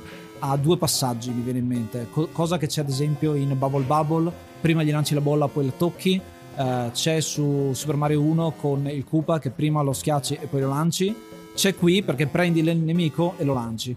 E quindi è molto interessante come si evolva questa cosa, questo essere dentro il brand lo farà poi diventare un simbolo perché tanti nemici che vengono fuori da Super Mario 2 sono rimasti, no? Il tipi Quella timidi. più sconvolgente. Eh sì, è, Quella è la parte eh, più sconvolgente, sì. Hanno quasi rubato, anzi ha rubato letteralmente dall'altro franchise i Madonna. nemici. Ah, c'è da dire che allora, io li trovo due giochi completamente diversi, ma i, i Mario 1 e 3 e il Mario 2, quello nostro, perché si vede che sono due giochi cioè, pensati da teste diverse. Sono stati probabilmente bravi nella scelta del gioco da, da portare per il mercato bramoso di un Super Mario Bros. 2, quello americano. eh, all'epoca scegliere un gioco che effettivamente comunque ci si incastrava abbastanza bene. Ti incalzo su questo, te ne sei accorto quando è uscito il 3 però. È chiaro. Perché appunto è il 3, va a riprendere le meccaniche dell'1 Certo. e quindi effettivamente dici ah aspetta c'è qualcosa che non funziona, cioè che c'è... Questo forse è il vero 2. Eh, Se vogliamo dire, lo ritroviamo in un certo senso anche nella saga di, di The Legend of Zelda. Il secondo titolo che stravolge per poi tornare all'origine con il terzo. Quindi l'esperimento che ha successo fino a un certo punto, ma poi si decide di giocare forte sul, sul- sul brand, sul- sulla giocabilità che va. Diciamo, diciamo che eravamo di bocca buona, nel senso che se ci davano un gioco era divertente, ci facevamo poche domande, sono sincero. Non esistevano ovviamente i siti di recensioni, i voti, le community che si incazzavano come succede adesso e quello che ti arrivava, anche perché spesso te ne arrivava uno, massimo due l'anno, ma di solito uno, a Natale veniva tra l'altro comprato dai, dai tuoi genitori che venivano incazzati dal venditore più subdolo che ti voleva profilare il gioco che gli era avanzato nel- nello scaffale e quindi ti arrivava il gioco che ti arrivava e tu giocavi quello. Se ti arrivava Mario 2 ed era così, era bello ed era perfetto ed sarebbe stato il gioco che avresti giocato per tutto l'anno. La cosa più assurda, se abbiamo chiuso questo discorso, se no continuate pure, è quello che diceva appunto prima, che il gioco, per- per- immaginatevi Nintendo di oggi, un gioco che esce solo il mercato americano, è vero che viene fatto da Nintendo Giappone, però di fatto viene richiesto da, da- da Nintendo America, porta un- tantissime eh, influenze nel brand di Mario, quello è veramente strano, perché tipo timido, eh, struzzi, eh, tutta una serie di personaggi arrivano da quel gioco lì. E tra l'altro erano già presenti nel gioco originale cioè nel senso non erano neanche stati riskinnati erano proprio tipo di mito è uno a uno. E quello è molto strano se pensate a Nintendo di oggi non so come abbiano fatto a fare sta cosa. Tra l'altro possiamo dire che in questo gioco riusciamo a trovare il primo personaggio transgender, infatti il boss Birdo effettivamente nel manuale è visto come un uomo che si sente donna, quindi abbiamo proprio eh, il primo esempio di transgender all'interno di un videogioco. È iniziato maggio, quindi aggiorniamo l'elenco e ringraziamo l'hard mod Cry King e i normal mod Rick Hunter, Groll, Don Kazim, Lobby Frontali, D-Chan, Blackworm, Stormbringer, Baby Beats, Belzebrew, Pago, Strangia, Numbersoft, Sballu 17, LDS, Brontolo 220, Dexter, The Pixel Chips, Ing Bastard, Vito M85, Noobswick, Appers, Vanax Abadium e Nikius89. Se vuoi entrare anche tu nel gruppo dei mecenate, vai su enciclopedia di videogiochi.it, clicca supporta il progetto e tramite la piattaforma Kofi potrai avere accesso ai nostri video backstage, allo store e anche al feed podcast senza pubblicità. If you're an athlete, you know the greatest motivator of all is the fear of letting your teammates down.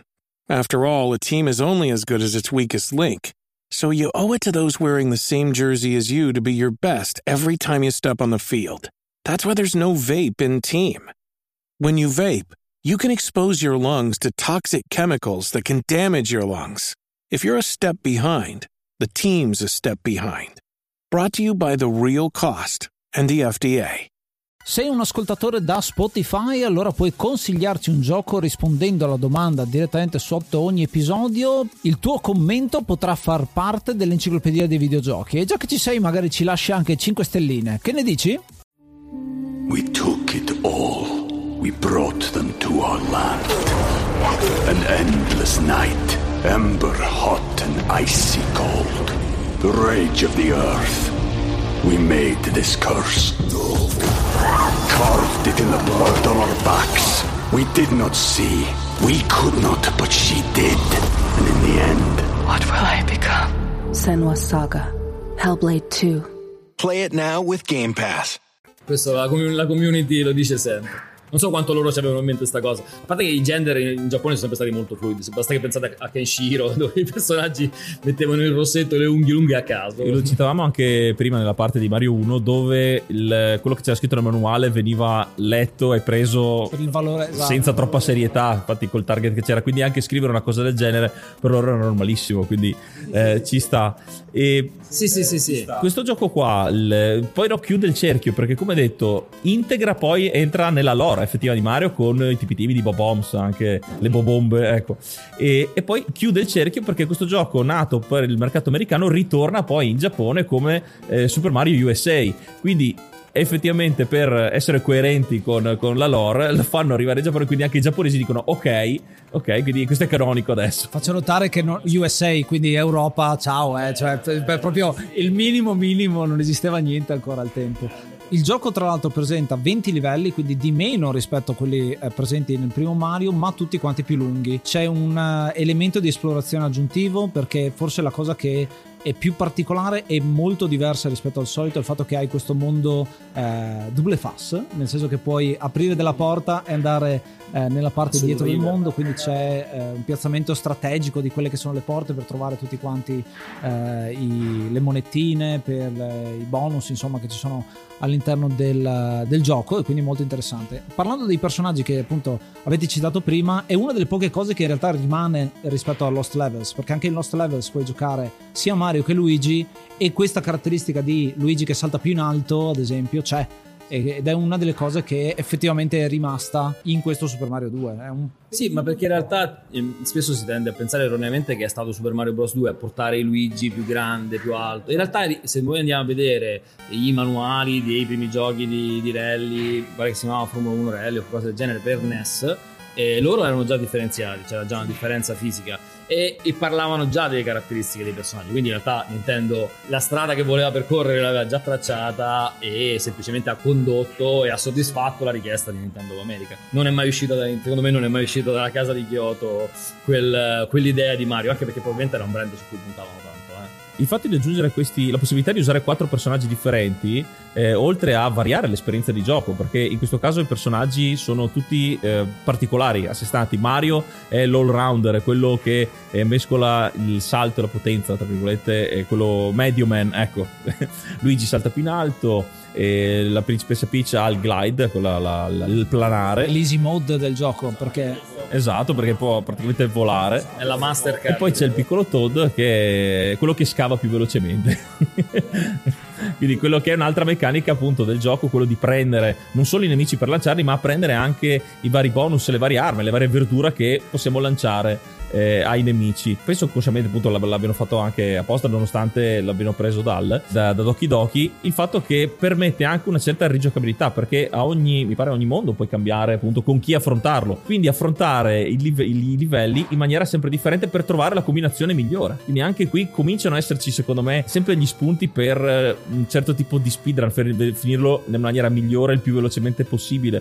E sono tutti esempi sempre inconsci, perché sinceramente non penso l'abbiano fatto per far finire il più velocemente possibile, ma per rendere l'esperienza di gioco ovviamente più varia e di dare più scelta al giocatore per giocarsi il gioco come meglio preferisce. Sì, diciamo che il gioco che hanno scelto era un gioco che veniva da una, è una saga quella poi di manga molto famosa in Giappone all'epoca, era molto complessa, aveva tanti personaggi, erano molto... quindi di fatto un suo gioco necessitava comunque una certa struttura. Forse quello che ha insegnato questo Mario Bros 2 USA, chiamiamolo alla giapponese, Facciamo, mettiamoci dal lato dei giapponesi, è quello che forse magari giochi complessi eh, mh, si poteva cominciare ad abbandonare il mondo arcade mentalmente nel, nel, videogame eh, famoso e si poteva cominciare a pensare a dei giochi che avessero una trama più articolata, più complessa, più anche come gameplay, non solo come trama, più, più articolati, che magari le persone devono metterci un po' di strategia, fare più prove, riprovare. Questo secondo me poi ha dato tanto a Nintendo, soprattutto con... In cui lo scopo del gioco non è fare il punteggio massimo, ma è arrivare a un obiettivo. In quel caso era salvare la principessa, qua diventa sconfiggere Wart, un grande assente poi di tutta quanta la saga eh, di Super Mario perché sarà surclassato da Bowser che ritorna a essere il cattivo per eccellenza. Eh, Word appunto che c'era in Doki Doki Panic qua viene inserito. Eh, a me una cosa che viene spesso sovvalutata di questi giochi è, sono le boss battle perché ce ne sono tante e sono tutte diverse mentre nell'uno è praticamente sempre Bowser nelle sue eh, cose. Qui abbiamo Birdo, abbiamo Topo, abbiamo tante piccole battaglie che mi fanno anche ricordare quella che sarà l'evoluzione di Mega Man, eh, quella che sarà tanti giochi che hanno le boss battle diverse, diventerà appunto il boss di fine livello un eh, termine che viene codificato grazie a giochi di questo tipo e eh, come dicevo ci stiamo allontanando da quello che è il mondo arcade e costruendo quella che è l'identità console in questo caso. Sì, probabilmente appunto ha insegnato bene a Nintendo a, a esplorare anche un po' su difficoltà diverse di, di gameplay. Quindi mh, bene, magari non ha sconvolto il brand perché non credo che Nintendo si facesse sconvolgere Super Mario Bros. da nessuno, però probabilmente gli ha acceso qualche lampadina. Diciamo che lo scopo del gioco è aspettare che suoni la sveglia. Perché Effettivamente è un Esatto, sogno. sì. il gioco finisce che Mario si sveglia, quindi lo scopo è aspettare la sveglia fondamentalmente. Assassino. Ma perché quella è la parte che è stata aggiunta. Nel gioco originale non c'è quella parte lì. Il gioco finisce con la storia normale che viene svolta. Quella l'hanno proprio aggiunta all'ultimo secondo e hanno Magari proprio anche in maniera catartica, nel senso era un sogno, se non vi è piaciuto non è mai esistito. Esatto, Abbiamo Esatto. scherzato. Gioca sempre dal lato, sta sempre dal lato dei bottoni, eh, anzi, non rischia mai. In realtà la lore spiega che Mario ha fatto Lost Levels e gli incubi che si porta dietro da, da aver Madonna, fatto Lost. Levels. Beh, non a caso il sottotitolo di Mario 2 è la, la, la, pazzia- Sì, la Mario follia di Madness, Mario. Mario's Madness. Tra l'altro vi racconto questo aneddoto. Allora, un giorno decidiamo di fare. Noi abbiamo qua un giocatore bravissimo di, di Mario. eh, che il 2 nostro lo finisce con tipo 80 vite, cioè molto bravo. E allora un giorno mentre facevamo, decidiamo di fare una diretta e una maratona, di fare tutti i Mario, tra cui anche Lost Levels.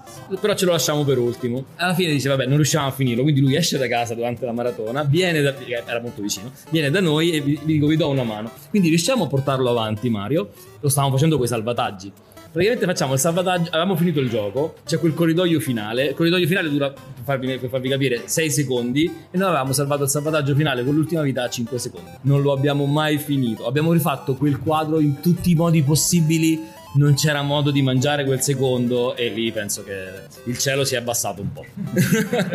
Fuori onda il cielo è sceso un pochino. Però è veramente un gioco molto punitivo. Aspetto dei videogiochi che viene spesso sottovalutato, soprattutto nel retro game, eh, l'importanza che ha, soprattutto il ricordo che eh, ha la musica, più che vedere qualcosa, perché dipende anche dal contesto, perché noi ce lo ci- ricordiamo visto su un CRT, se adesso vedi uno screenshot non è la stessa cosa, ma anche su- non solo qualitativamente, ma proprio di eh, atmosfera, di esperienza. La musica è quella, ecco, Eh, la musica è, molto simile. è una lingua che parla al cervello. eh, sono, stati, sono stati fatti mille mille esperimenti sulla connessione tra il cibo, la musica, le esperienze, di cose. Ma la musica è tanta roba.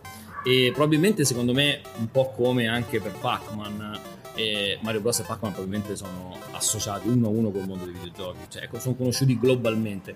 Quando arrivi a quel livello di conoscenza, cioè nel senso quando per tutti, indistintamente dalla propria cultura, quel messaggio passa in- completamente significa che è veramente sfondato cioè nel senso sono in pochissimi quelli che possono essere riconosciuti a priori e Mario lo riconosce anche mia nonna e mia nonna non ha mai preso un pad in mano quindi eh, a quel punto là c'è solo da inchinarsi sì, capire che quel gioco là se l'hanno fatto col senno di poi cioè se hanno fatto quel gioco pensando di fare quel gioco cazzo ragazzi stiamo parlando veramente di tanta tanta roba è giocabile dopo 40 anni cioè cosa stiamo parlando Cioè, no, non ha senso non ha senso è veramente a un livello incredibile È un brand che è ancora vivo dopo 40 anni, giustamente, che è molto interessante questa cosa. Avendo in mano quella che è la cartuccia di Super Mario Bros. 2, noto un paio di cose. Una, il fatto che rispetto, eh, questa è l'evoluzione che c'è rispetto alla cartuccia prima. La prima era con il design nero, quello dei primi del NES, e, e vediamo lo sprite. Qua vediamo proprio un disegno ed è... eh, io me lo ricordo, avevo i timbrini con questa immagine qua esatta eh, che diventa poi iconica e si vede l'evoluzione perché sarà molto simile nel 3 e nell'end comincia a diventare ancora più reale. Mario comincia a prendere quella forma quell'identità eh, propria Eh, nei quella che manuali, avevano immaginato lo all'inizio esatto, su carta millimetrata disegnavano quello. E l'altra cosa che questo si riaggancia a quello che abbiamo detto prima sul retro della confezione c'è scritto Mario è tornato più grosso e cattivo che mai Mario, cattivo. visto che parlavamo è il più buono di tutti. No, eh, parlavamo Ah, delle origini da, da villain che aveva Ah, effettivamente ok. Povero, povero Mario. E qui, quindi è interessante e giustamente come aveva citato Yuga la follia di Mario il fatto che tutto era un sogno. Questa tematica la vediamo perché quando se- selezioniamo il personaggio abbiamo il sipario abbiamo già qualche elemento particolare onirico che sono all'interno di questo gioco che verranno ripresi poi in Mario 3 quando ne parliamo. Quindi vedete come un passettino alla volta aggiungono qualcosina aggiungono qualcosina per creare comunque un brand solido cioè per essere fondamentale a 40 anni di distanza è partito da basi super solide. Beh, Nintendo ha avuto sempre idee molto chiare su quale fosse il modo di gestire i propri brand, la propria azienda e come uscire, come... Non a caso ancora oggi fanno uscire le console, i videogiochi principali nelle vacanze di primavera in Giappone. Cioè loro non, non scendono a compromessi, Nintendo non scende mai a compromessi. Però volevo risponderti sul discorso delle, della, della scatola del gioco. Purtroppo per quanto riguarda la mia generazione, la mia prima console ne parlavamo pochissimo prima della, delle, dell'inizio della, della, diretta, insomma, dell'intervista, che, dell'episodio, scusate, e, che era la, l'Atari 2006. E l'Atari 2006 insegna proprio a schiaffi a non fidarsi delle copertine dei videogiochi, perché le scatole dei videogiochi raccontano una storia che nel gioco non c'è quasi mai, soprattutto nel disegno frontale. Abbiamo l'esperienza anche da Sega Master System con copertine assurde che escono Ma fuori. Quella era, una, regola imposta da Sega, quella di mettere, di mettere le, il disegno meno, meno divertente e meno ispirato possibile sulle prime versioni del Master System era una scelta che Sega imponeva a tutti i costruttori. Avevano l'obbligo di mettere um, un disegno semplice per far sembrare il gioco infantile. Era proprio una scelta che poi dopo tolgono. E nelle, versioni successive poi tolgono. Però all'inizio era, era una. Beh, Sega anche era, Sega ha tutta un'altra storia tutta sua, tutta folle. Sega sono veramente i pazzi dei videogiochi. Se ne è parlato secondo me troppo poco di quanto fossero pazzi e quanto dentro casa avessero, forse come il PD, insomma, hanno tipo 50.000 strade diverse Sega era uno di questi. Bene, direi che per anche questo secondo gioco della saga di Super Mario, questi secondi giochi, questi due eh, molto particolari della serie, eh, direi che è, è, tutto. Anche qui immagino che tutti voi li avete giocati, magari non in Lost Levels, che magari sono un po' più eh, sconosciuti rispetto a quello che avete, effettivamente abbiamo avuto, quindi noi come al solito vi invogliamo a giocarli e a dirci la vostra, mandandoci dei vocali e raggiungendoci anche sulle piattaforme dove ci trovate. Noi non solo ringraziamo come al solito voi per l'ascolto, ma ringraziamo in questo caso Leo che ci ha raggiunto per questa seconda parte dell'episodio 200. Grazie ancora per ospitarci in questo bellissimo Bologna Nerd. Grazie ancora di aver partecipato. Invito tutti quanti ovviamente a venirci a trovare e voi tornate quando volete essere i nostri ospiti. E salutiamo anche un terzo del triangolo nerdangolo che ci lascia, ci abbandona per adesso. Ciao e grazie per aver fatto parte de, di questo me, me maratona, questo evento. Cioè, ci ha veramente fatto piacere. Grazie a voi ancora e purtroppo i bambini mi reclamano a casa quindi devo scappare. Sì, i bambini, cioè la console che sfiamma Zelda 24 ore su 24. Vai a casa, va. Bene, allora ci vediamo tra poco dopo la pausa.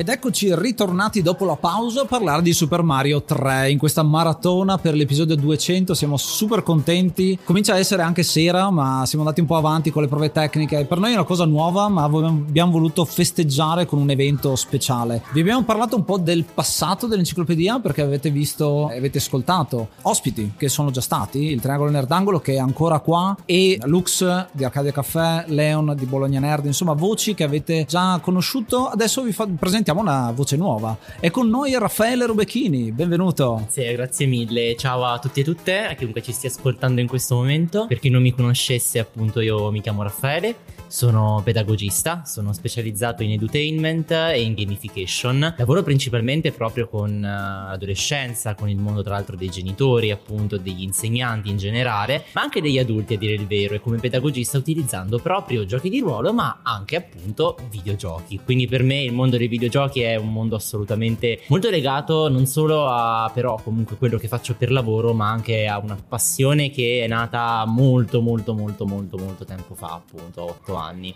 Quindi sono super contento di essere qui oggi. E quindi grazie ancora. Un tema che stiamo scoprendo in questa maratona è proprio quello dell'inclusività. Cioè abbiamo visto come Super Mario sia un gioco senza tempo, sì è un gioco che è uscito nell'80, sì è quello che vi diciamo come dati tecnici, ma lo stiamo vedendo qua al Bologna Nerd che ci ospita, un ragazzino che si mette ad affrontare un gioco lo riscopre esattamente come l'abbiamo riscoperto noi quando avevamo la sua età. E quindi è molto bello come eh, ci sia un continuo divertimento che hai e continua a dare eh, creatività creatività a tutti quanti, il fatto che puoi giocare al videogioco. Qui siamo nell'88 con Super Mario 3, sono passati qualche anno in più, c'è un'evoluzione per quanto riguarda il brand, abbiamo parlato di quella che è stata la grossa divisione con Super Mario 2, l'uscita giapponese, l'uscita americana, l'uscita USA che poi è stata re- reimportata. Super Mario 3 è un gioco che esce ovunque, è quello più globale fino a questo punto. Citerei subito il fatto che è stato annunciato tramite un film addirittura, che è una cosa che tutti ci ricordiamo. Qua abbiamo in studio, lo vedete insomma sulla versione YouTube anche la cartuccia, sia la versione giapponese sia la versione internazionale, che il resto del mondo in realtà, eh, se vogliamo chiamarla così, con il mago dei videogiochi. Lo vediamo lì per la prima volta. Con cartuccia poi dedicata, esiste l'affettiva cartuccia con i giochi della, della Nintendo World Cup. Quindi è un fenomeno che è stato molto particolare perché secondo me è uno dei primi esempi, almeno della mia esperienza da piccolo, dove il videogioco andava anche nel film. Adesso è abbastanza sdoganato e normale con i, i film Ready Player One, eh, anche, gli stessi, anche, gli stessi, film di Tron in realtà sono presi dai videogiochi, quindi sono, siamo già più abituati a vedere il videogioco all'interno di un altro media, in questo caso il cinema. In questo caso il fatto fosse molto particolare con un film che partiva proprio con questo presupposto del, dei videogiochi all'interno di un film di un, di un ragazzino, di un bambino bravo a giocare ai videogiochi, era proprio molto appetibile anche per noi. Cosa che comunque sia mi viene in mente moltissimo in realtà con la trilogia originale di Super Mario. Eh, ne stavamo proprio parlando prima, appunto, anche quando c'erano i bambini che si erano avvicinati, insomma, a Pac-Man, sicuramente avranno avuto quanti? 9-10 anni, insomma. Spesso e volentieri mi è capitato anche di lavoro di aver visto una fortissima attrazione e curiosità, soprattutto nelle ultimissime generazioni della tarda infanzia, quindi proprio nella fascia 8-10 anni all'incirca, una grande fascinazione proprio per quei videogiochi molto molto molto molto più vecchi appunto di giochi appunto che possono trovare molto più facilmente insomma al giorno d'oggi che magari a livello di grafica, di gameplay, di struttura, di praticamente tutto sulla carta possono essere oggettivamente ormai moltissimi videogiochi paragonabili ad un film in qualità appunto come tipologia di grafica, di animazioni, quindi anche più, come dire, tra virgolette accattivante come estetica per un bambino o una bambina di appunto del periodo attuale, insomma. Però ho notato molto curiosa come cosa, come in realtà abbiano in molti una grandissima fascinazione per dei videogiochi anche più, tra virgolette, vecchi. Ma perché anche? Per la semplicità spesso e volentieri con cui venivano fatti. C'è un grande problema secondo me, infatti, adesso, attualmente, che spesso e volentieri, per quanto magari ci siano dei videogiochi da urlo spavente- spaventosi dal punto di vista, insomma, di qualità, di grafica, di tutto, c'è una pochissima attenzione proprio, come dicevamo prima anche a proposito di tema di inclusività, verso proprio i più piccoli e le più piccole. Molti comandi, molti giochi non sono pensati appunto anche di quelli che in teoria dovrebbero essere per i più piccoli e per le più piccole, pensati in realtà in questa maniera così immediata proprio. Spesso e volentieri hanno la necessità di qualcuno che gli stia accanto, che gli stia vicino.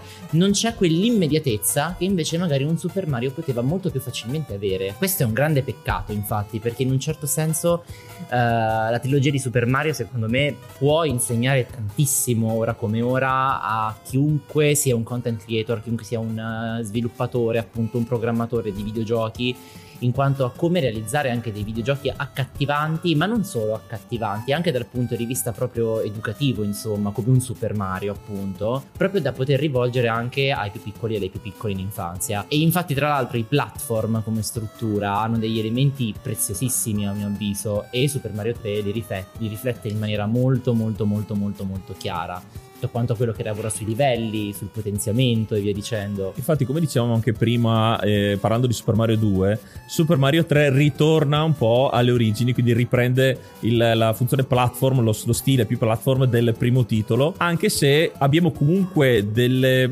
eh, co- non dico complicazioni, però abbiamo delle aggiunte che ampliano ancora di più le schemate di gioco, perché prima era, le, partiva lo schema, boom, da finire. Qua abbiamo un rallentamento col fatto della world map che è questa aggiunta che è stata proprio studiata per Mario 3, dove era un po' il punto debole dei primi due, dei primi due giochi, dove andavamo senza sapere evidentemente dove, qua invece ci dà più la sensazione dei regni, perché sono legati stretti alla storia poi eh, di questo titolo. Si vedono già queste aggiunte, quindi snatura forse un po' l'immediatezza per i più piccoli, quindi comincia a essere un po' più anche a mio modo adulto, comunque comincia a crescere anche il target a cui è, è rivolto però nei livelli effettivi quando noi scegliamo lo schema invece ci ritroviamo di fronte a, al Mario classico quindi il classico platform che dobbiamo raggiungere. Quindi lo vedo più come eh, un collegamento comincia a esserci quel collegamento tra i più piccoli e quelli un pochino più grandi sia dal punto di vista di design ma proprio anche dell'esplorazione del gioco. Anche perché i più piccoli che hanno giocato Mario 1 nel frattempo sono cresciuti e quindi hanno eh, anche loro bisogno di un altro tipo di videogioco no? È vero, verissimo. Ma poi in generale secondo me la creazione proprio della mappa del mondo mondo della world map dentro Super Mario 3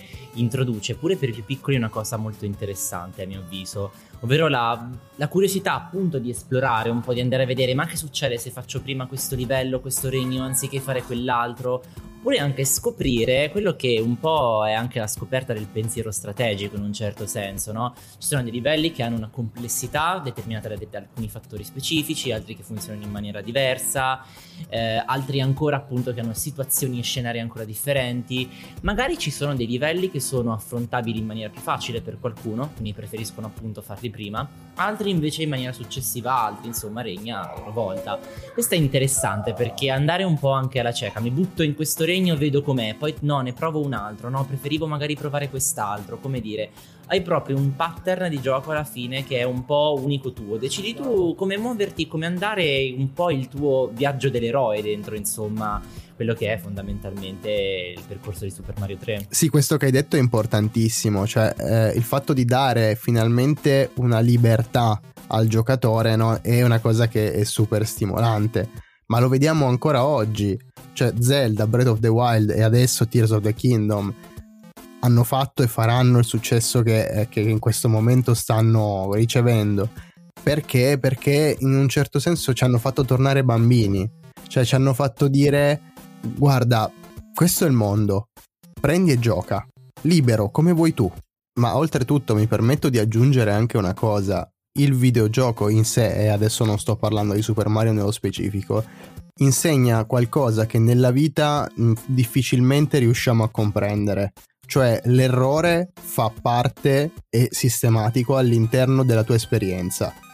L'errore ti serve per non sbagliare più e quindi per completare il livello ma quando si tratta del mondo dei videogiochi lo prendi in un certo modo, quando si tratta della vita lo prendi in un altro modo, o anche solo banalmente della scuola in sé. Ma è qualcosa, è un insegnamento che per un videogiocatore è in, insito, proprio intrinseco, come dire, nel medium, e tu lo accetti. Anzi, tante volte voglio dire, quanti giochi si basano sull'essere super difficili proprio perché devi fare trial and error fino alla morte, fino ad arrivare alla perfezione.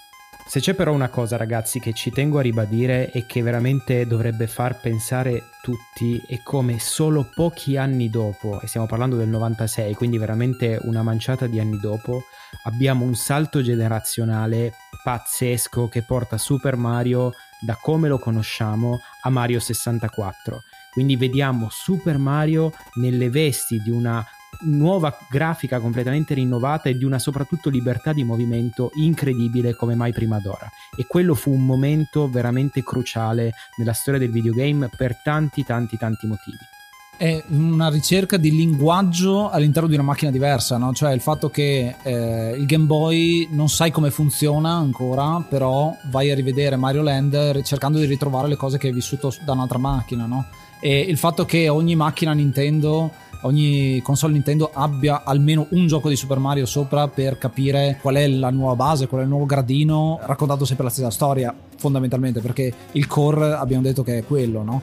Eh, una cosa molto interessante eh, visto che abbiamo ricitato Zelda essendo lo sviluppo molto contemporaneo sono due brand molto vicini un elemento che c'è in Super Mario 3 è il fischietto che è il fischietto Warp abbiamo parlato di Warp prima che è quello che c'è all'interno di Zelda il, ti serviva per uh, il Lost Woods per uh, risolvere quell'enigma qui ritorna all'interno di, di Mario ancora di più a significare il connubio tra i due brand e il senso fondamentale, l'espressione di quello che era il senso d'avventura che voleva comunicare Miyamoto. No, il fatto di viaggiare, scoprire mondi, eh, qui lo fa, lo farà ancora di più quando Super Mario diventa World.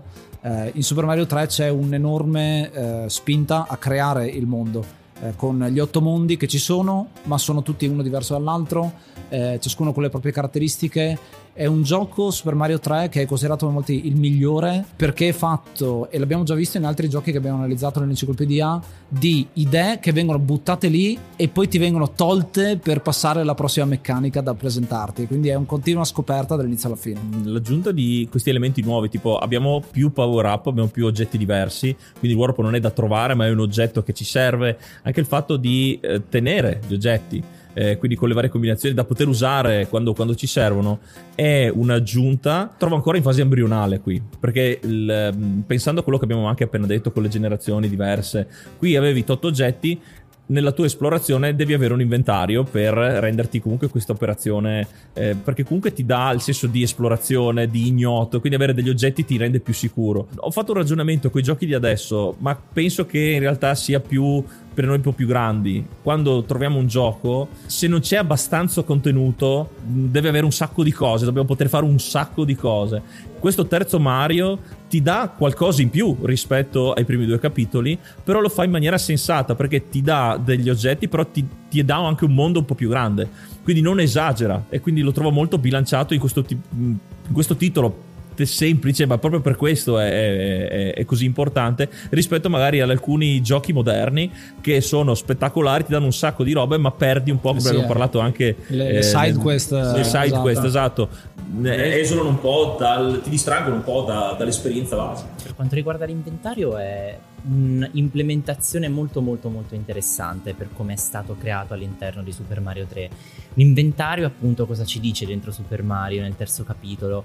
Quando Mario appunto raccoglie in giro appunto nel mondo, nei vari mondi, anzi nei vari regni, nelle varie regioni del mondo, il regno dei funghi insomma, qualunque tipo di oggetto, qualunque tipo di strumento differente, eh, si ritrova spesso e volentieri in differenti poi situazioni nel come poterlo usare, appunto, nel come utilizzarlo, stando ai problemi, alle sfide, alle prove, appunto, che gli si parano dinanzi. Quindi, qual è l'oggetto migliore, appunto, da utilizzare quando affronto una determinata situazione?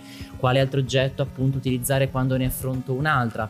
Ecco, questa risponde un po' anche a una delle domande a cosa ci possono insegnare i videogiochi, a cosa possono insegnare i videogiochi nell'infanzia. Ma a dire la verità, a proposito di Uh, Super Mario 3 rapportato proprio con i processi d'apprendimento, la struttura stessa del gioco, e contando anche proprio la world map uh, stessa, l'inventario appunto e via dicendo, sarebbe un interessante scheletro proprio come macro scheletro per come è stato proprio impostato il gioco a livello didattico all'interno di una scuola, a dire la verità, perché come dicevo prima si riferisce proprio a quel processo di learning by doing che diventa learning by playing, quando io magari appunto scrivo insomma di uh, portare anche all'interno delle scuole stesse per insegnare, quindi non solo come spolverata curiosa di tanto in tanto dei videogiochi, proprio come strumento didattico anche, e non solo appunto dei videogiochi che vengono completamente trasformati in una semplice lezione un po' in digitale appunto perché non è quello, ma proprio di andare a riprendere delle strutture come quelle dentro Super Mario 3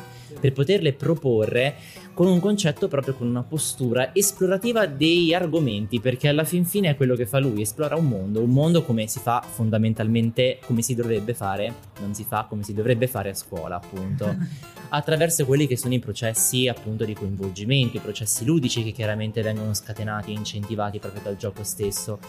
Super Mario 3 appare quindi indubbiamente un po' una risorsa molto preziosa in quanto platform molto appunto come dire precursore credo dei giochi che poi sono venuti subito dopo negli anni 90 anche perché se non vado errando eh, Super Mario 3 è arrivato da noi in Europa che non era nell'88 no era nel, nova- nel era 91, nel 91 quindi ha pure superato la caduta del muro di Berlino addirittura.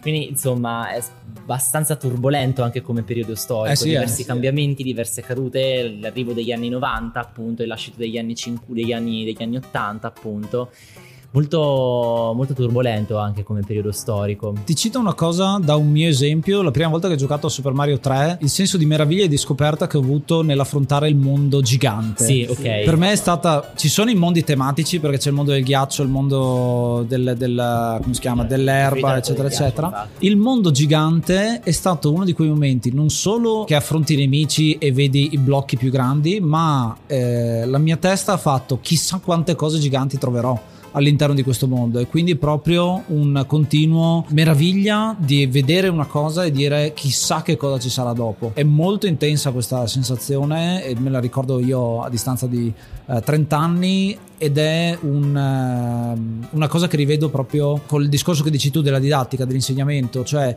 le cose che io mi ricordo di più del mio, del mio percorso di studi sono quelle che mi hanno stupito di più e mi hanno fatto dire chissà cosa c'è oltre questa nozione che ho imparato in questo momento, no? Il processo ludico proprio questo quello che dovrebbe apportare appunto all'interno dei processi di apprendimento, lo stupore, Eh sì, il eh. senso di meraviglia, il senso di scoperta. Un Super Mario 3 in un qualche modo potrebbe proprio, eh, così come anche i suoi cugini platform, altri insomma similari, insomma come Zelda parlavamo prima appunto, quanto bene potrebbero fare ad una didattica sempre un po', come dire, inclinata soprattutto di questi tempi anche. Il coinvolgimento quanto mai è importante, il coinvolgimento ludico tra l'altro ci porta, come appunto in Mario, no? C'è la sensazione, l'urgenza di dover salvare no? questi sovrani, insomma, trasformati in animali, appunto, quindi come dire, sei tu l'eroe che deve salvare la situazione e tu il tuo viaggio eroico, il tuo percorso eroico in un certo qual modo, proprio questo strumento potrebbe essere riapplicato anche all'interno dei processi didattici, a dire il vero, perché coinvolge, perché crea appunto empatia anche con il perché tu stai studiando quella cosa, la stai esplorando. In questo caso ci stai giocando, però come dire, gioco e studio alla fine non dovrebbero essere dei mondi così separati, appunto. A volte parlo di mm, questioni un pochino forse al limite dell'utopia talvolta, però diversi, diversi esperimenti sono anche stati fatti in realtà, anche mh, prendiamo l'esempio anche alcune scuole in Inghilterra, in America, ma anche vabbè in Nord Europa, ma Fa scuola altrove, esatto. chiaramente, chiaramente. Però sì, indubbiamente lo scheletro narrativo di Super Mario 3, ma anche il suo gameplay potrebbe essere molto molto interessante per riflettere sul come anche tracciare delle traiettorie nuove per quelli che sono un po' eh, i cosiddetti serious games, eh, che poi è una definizione che a me non piace perché tutti i giochi sono serious, anche quelli più tra virgolette edulcorati che possono apparire simpatici e scanzonati sono comunque serious perché giocare lo è sempre appunto, per quanto diverta è sempre un'attività umana, beh, seria in sé appunto. Sì, è, l'e- è l'errore costruttivo. Sì, sì, sì. Quindi quel, è- è- quel è- mi viene in mente nelle vecchie pubblicità Clementoni imparare giocando. Proprio in questo caso eh, si può applicare tranquillo. Verissimo, verissimo, assolutamente. Ma infatti penso che per quanto riguarda anche proprio la cosiddetta valutazione che c'è all'interno dei processi scolastici, chiaramente quando per esempio fai l'interrogazione o fai la verifica e tieni, vai, hai il voto, hai un 7, hai un 8, hai un 9, al bambino, alla bambina, al ragazzo, alla ragazza, quello è un numero, non gli dice realmente niente e spesso e volentieri produce anche delle situazioni emotivamente complesse tra l'altro da sciogliere perché magari può scattare molto facilmente il ragionamento ok allora io sono questo voto, ok allora io sono un 6 ma perché questo 6? Perché non me lo dice il professore o la professoressa? Invece per le valutazioni è molto interessante qua ancora non è un um, ragionamento del tutto strutturato perché è un ambito in cui sto proprio lavorando negli ultimi tempi questa di approfondimenti di ricerca proprio come anche il videogioco in un videogioco come Super Mario 3 oltretutto no? quando perdi quando hai vieni sconfitto in un livello che cosa succede?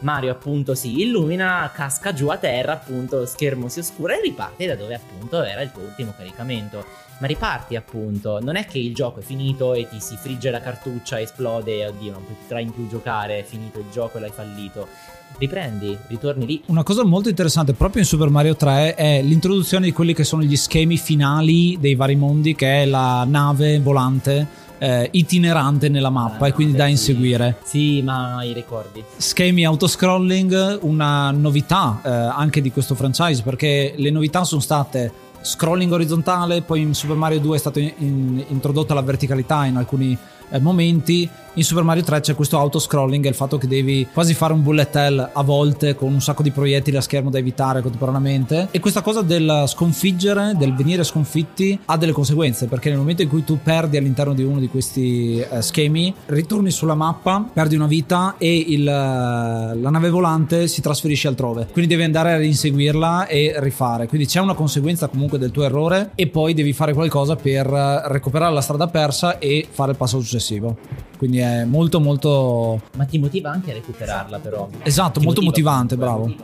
È una grandissima evoluzione e anche il periodo, eh, questo qua, di espansione del brand, perché appunto dopo i primi tre titoli cominciano ad esserci Mario Kart, cominciano ad esserci le, le- un po' quello che aveva fatto Nintendo all'inizio, cioè prendere il personaggio di Mario e metterlo in altri contesti prima della versione arcade, quindi appunto questi esperimenti altrove, e poi appunto il grande salto con Super Mario 64, come dicevamo prima, perché è stato fatto Super Mario 64 per mostrare cosa poteva fare il Nintendo 64, no? quindi ancora una volta linguaggio simile su macchina diversa. Io mi volevo soffermare adesso in una caratteristica particolare di Mario 3.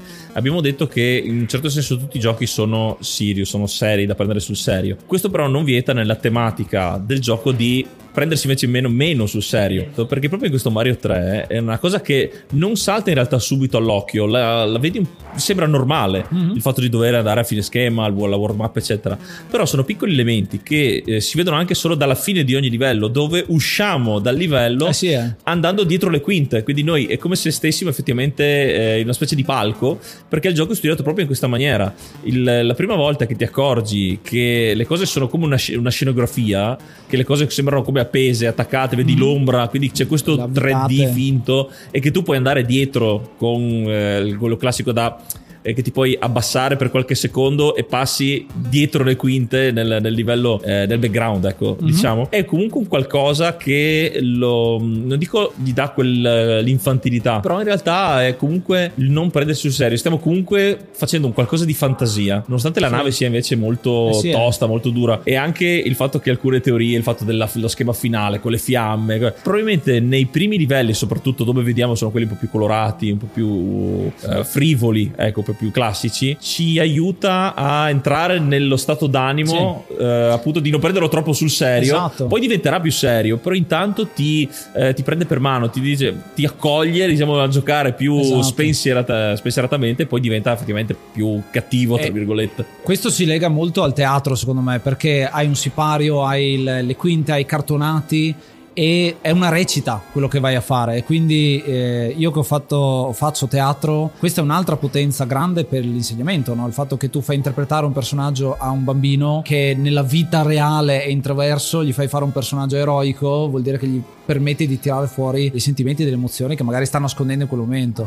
Eh, mettersi la maschera no? per fare il personaggio. Anche, utilizzando anche i giochi di ruolo, tra l'altro, sì, eh. la, la professione mia, non posso far altro che darti ragione, appunto, assolutamente sì. Non è un, eh, come si dice, indossare la maschera in questo caso non è visto negativamente come non sono me stesso, ma è proprio un posso uscire da me stesso e eh, non devo per forza aderire a quello che sono per scoprirmi Ma in è realtà. proprio il senso, tra l'altro, originale della parola maschera, no? Il Esatto. greco, persona. Proprio. Esatto, Persona esatto. significava. In questo caso non siamo noi che comandiamo Mario, ma siamo noi che interpretiamo Esatto. Che interpretiamo Mario, Mario. è vero. Quindi in un certo senso Super Mario 3 è anche un videogioco di ruolo, perché comunque sia scegli il cammino del percorso di Mario, che è l'eroe in questo caso, ma che sei tu che agisci attraverso di lui. E qui ancora di più il percorso che abbiamo fatto. Abbiamo parlato di Super Mario 1 come un gioco puro gameplay che si basa su una fisica e su un'evoluzione di quello che è l'arcade, cioè staccarsi dall'arcade, creare un linguaggio console, un linguaggio di gioco che viene evoluto grazie ai due eh, Super Mario 2 e che Super Mario 3 comincia ad avere un altro tipo di maturità, cioè diventa un gioco in cui l'obiettivo è chiaro, in cui hai un mondo, cominciano a formarsi quelli che sono i canoni di come si crea il videogioco. Cioè, prima era creiamo e non sappiamo da dove partire, invece qui, essendoci mondo, musica, level, grafica, sono tutti elementi che vengono pian piano codificati e vanno tutti nella stessa direzione, no? creare un gioco che ti dà un messaggio. Questo, questo lo fa molto bene Super Mario, verrà copiato e stracopiato da tutti, ovviamente, e anche dal punto di vista tecnico, stiamo parlando comunque sempre del Nintendo Entertainment System. Quindi un gioco che Il primo è partito con una cartuccia il più piena possibile e quindi dove andiamo? Cosa facciamo in più? E sono riusciti a farlo, portando un gioco che veramente sconvolge, ecco, è per molti il gioco che definisce il Nintendo Entertainment System. E il gioco, forse anche per molti nostalgici, è il miglior Mario di sempre per, per qualcuno considerato. Poi qua dipende anche la generazione che hai vissuto, ma è un altro discorso. Qua dal punto di vista dell'insegnamento eh, viene da pensare che non solo può essere di insegnamento per i giovani giocatori, ma anche proprio per chi li fa. Quindi sei partito da un concetto semplice. Esatto, primo, quello dicevo. Eh, fai il 2, fai il 3, cosa possiamo fare di più? Ti metti, ti fa mettere in gioco accrescendo le tue conoscenze e cercando una soluzione. Cosa fa questo gioco? Porta tante maschere, effettivamente, perché i power up qua si moltiplicano. Abbiamo il vestito da rana, eh, un, eh, vestito da rana che ci aiuta a nuotare più veloce, ma al tempo stesso ci dà una limitazione eh, fuori acqua che appunto non possiamo più camminare ma dobbiamo saltare. Abbiamo la veste martello, il fatto che appunto possiamo diventare gli Hammer Bros tanto odiati dei, dei giochi precedenti, eh, quindi anche un po' l'interpretazione del cattivo anche, no? diventiamo l'antagonista in quel momento. E poi la possibilità di volare che viene introdotta dalla copertina del gioco cattivo, eh, esatto. in diverse maniere perché abbiamo il vestito Tanuki, abbiamo la super foglia che ritornerà e il P-Wing che è quella super rara che si fa volare ovunque. Proprio questo concetto di rarità è molto presente in questo gioco. Ovviamente abbiamo i ritorni dei funghi che abbiamo già visto, la stella, il fiore eh, già citati, ma il fatto che ci sono alcuni oggetti molto più rari vuol dire che quando li trovi sono preziosi, quindi perderli vuol dire veramente eh, un, un setback, un ritorno indietro e ce ne sono alcuni che appaiono quattro volte nell'intero gioco. Trovarli è veramente un tesoro, quindi anche il discorso di me lo tengo nell'inventario oppure lo uso al momento giusto. È una questione quando è meglio usarlo? Quando è meglio farlo? Quando è meglio rimandarlo? Eh, anche qui sono tutte quante le competenze del pensiero strategico, chiaramente. Poi ci sono anche oggetti inutili. Sì, poi se sei me, eh, quei oggetti rarissimi che ne trovi magari uno per run, devi andare nel New Game Plus stile Dark Souls per prenderne un altro, li metterai nell'inventario e non li userai mai. Perché ci sarà sempre l'opportunità migliore che non arriverà mai. Fai item hoarding.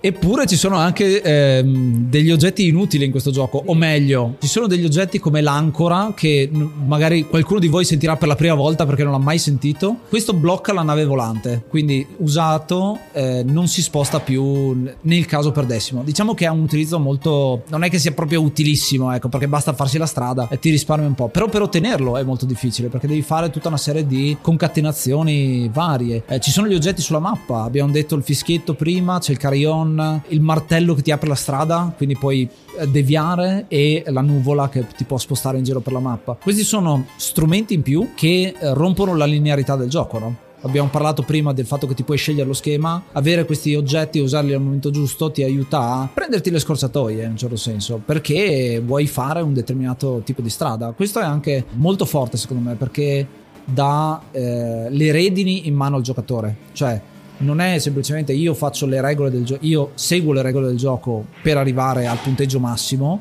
ma diventa io decido cosa fare. E voglio fare quest'altro schema prima, voglio fare quest'altro schema prima, lo faccio. Sì, esatto, cioè ti danno la guida, se tu vuoi giocartelo linearmente come sono numerati i livelli puoi farlo tranquillamente, però ti diamo anche gli strumenti per ingegnarti, per chiederti ma a cosa possono servire e cosa, come posso usarli, quindi scopri nuove vie, quindi molto molto intelligente anche il fatto che non, è, non sei obbligato a usarli perché tu il gioco puoi, comunque puoi giocartelo tranquillamente come è stato scritto, diciamo. Tirando fuori quello che è il manuale di gioco, visto che ce l'abbiamo qui al Bologna Nerd, una cosa che stupisce subito è eh, che nelle prime pagine ci sono i Bowser Kids, come vengono chiamati, conosciuti come i Koopalings eh, più avanti, questi sette personaggi che vengono introdotti, molto caratterizzati e che ritroviamo nel gioco come i boss di fine, fine mondo, no? i sette mondi e poi l'ottavo è il boss finale, il Bowser che tutti conosciamo. C'è la storia interessante del nome di questi personaggi che sono molto musicali perché sono eh, derivati da artisti esistiti, no? esistenti, Lemmy dei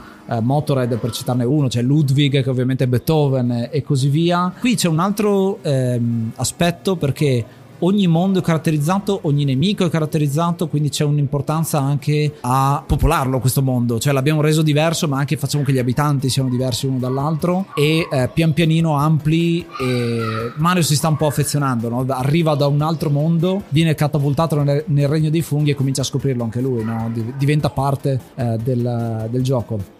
Sia la normale evoluzione dei boss, perché in Mario 1 abbiamo detto è sempre lo stesso che si ripete, anche se è sotto mentite spoglie perché poi non è, non è effettivamente lui. Nel 2 i, i boss cambiano, sono sempre vari, in questo caso i boss sono delle versioni simili tra di loro, in realtà di vari, però sono più legate fra di loro, comincia a essere più legato alla storia e anche capiamo la lore dei nemici, non sono solo eh, persone che appaiono, comunque nemici che appaiono a caso, ma comincia ad avere una storia anche loro, vengono caratterizzati ancora di più. E a proposito di scoperta, la cosa molto interessante è che nella parte finale eh, del manuale eh, cominciano ad esserci dei punti di domanda, cioè ci sono gli screenshot, ma c'è il punto di domanda per dire il mondo oscuro, che è l'ottavo mondo, te lo scopri tu. Eh, c'è proprio il punto di domanda, non ti diciamo niente, ti diciamo che esiste, ma non ti diamo nient'altro. E siamo, ed è proprio il caso di dirlo, arrivati effettivamente alla fine di questa lunghissima puntata, di questo episodio 200, davvero ricco, ricco di contenuti, di ospiti. Abbiamo affrontato questi tre giochi con appunto voci diverse, ospiti diversi e con punti di vista diversi in cui sono, abbiamo affrontato questi episodi. Eh, spero vi siano piaciuti, di avervi fatto riflettere eh, non solo sul gioco in sé, ma anche cosa vuol dire, cosa significa questa trilogia di Mario. Ovviamente di avervi invogliato, se ci avete già giocato, come molto probabilmente avrete fatto, a rigiocarveli, riscoprendoli da un altro punto di vista, esatto. o a farli anche conoscere, magari i più piccoli, i più giovani. Eh, abbiamo ripetuto più volte qui al Bologna Nerd, dove siamo noi, eh, girano parecchi giovani, bambini giovani, che si stanno affezionando ai vecchi giochi e quindi perché no, facciamo un po' di conservazione, ne stiamo parlando Eh sì, eh. davvero tanto, facciamo un po' di conservazione e facciamo giocare questi bambini ai giochi che ci sono piaciuti così tanto per fargli riscoprire nella loro semplicità eh, tanti particolari, tante cose veramente molto istruttive. Eh sì, eh sì, e questo è bello, la conservazione dei videogiochi è un punto fondamentale che è un filo conduttore di tanti progetti con cui collaboriamo perché ce l'abbiamo con i ragazzi di Videoludica, con eh, Lux di Arcadia Caffè, insomma eh, è una cosa che vediamo molto spesso e che ci unisce anche al Triangolo Nerdangolo che è stato con noi compagno di questa maratona quindi grazie ragazzi per essere stati qua. Vedo un placeholder per qualcuno, però eh, voi due ci siete. Eh beh sì, perché visto che non c'è Alessandro non ci resta che piangere. No, assolutamente. Alessandro eh, purtroppo è dovuto scappare, ma eh, anche da parte sua ragazzi, grazie mille per averci dato l'opportunità di condividere con voi questo traguardo importante che eh, è per Enciclopedia dei Videogiochi l'episodio numero 200 ed è stato un onore poterne parlare in questo setting, in questa occasione con eh, Bologna Nerd e soprattutto parlare di eh, Super Mario in lungo e largo. Sì, esatto, per chi non ci sta vedendo c'è in sostituzione di Alessandro un bellissimo Gudetama porta fazzoletti, cos'è sta roba? Si porta fazzoletti. Perché avete mantenuto comunque la formazione ad esagono, tre voi e tre noi qua in studio. Grazie ancora per essere stati con noi. Grazie e noi ringraziamo il nostro ospite eh, che ci ha raggiunto per Mario 3. Grazie Raffaele, è stato davvero un piacere scoprire anche da un punto di vista proprio pedagogico un, un titolo magari appunto che è stata, eh, che noi lo diciamo sempre, noi non siamo, non sappiamo tutto, non siamo dei professori, grazie a te ci hai dato delle informazioni molto preziose e ci hai fatto maturare, ci hai fatto evolvere anche a sì. noi. Il bello, il bello dell'enciclopedia dei videogiochi è che noi non, non siamo l'enciclopedia, ma la stiamo scrivendo, no? Quindi siamo noi, ma siete anche voi ospiti che fate parte, siete i protagonisti di ogni episodio. Quindi grazie ancora. È stato un piacere enorme, grazie a voi ragazzi, assolutamente. E quindi ci salutiamo con quello che è il nostro motto. Giocate una pagina alla volta. Io sono Ace. Io sono Yuga. E io sono Lux. Io sono Luca. Io sono Leon. E io sono Lorenzo. E io sono Raffaele. Namaste and be brave.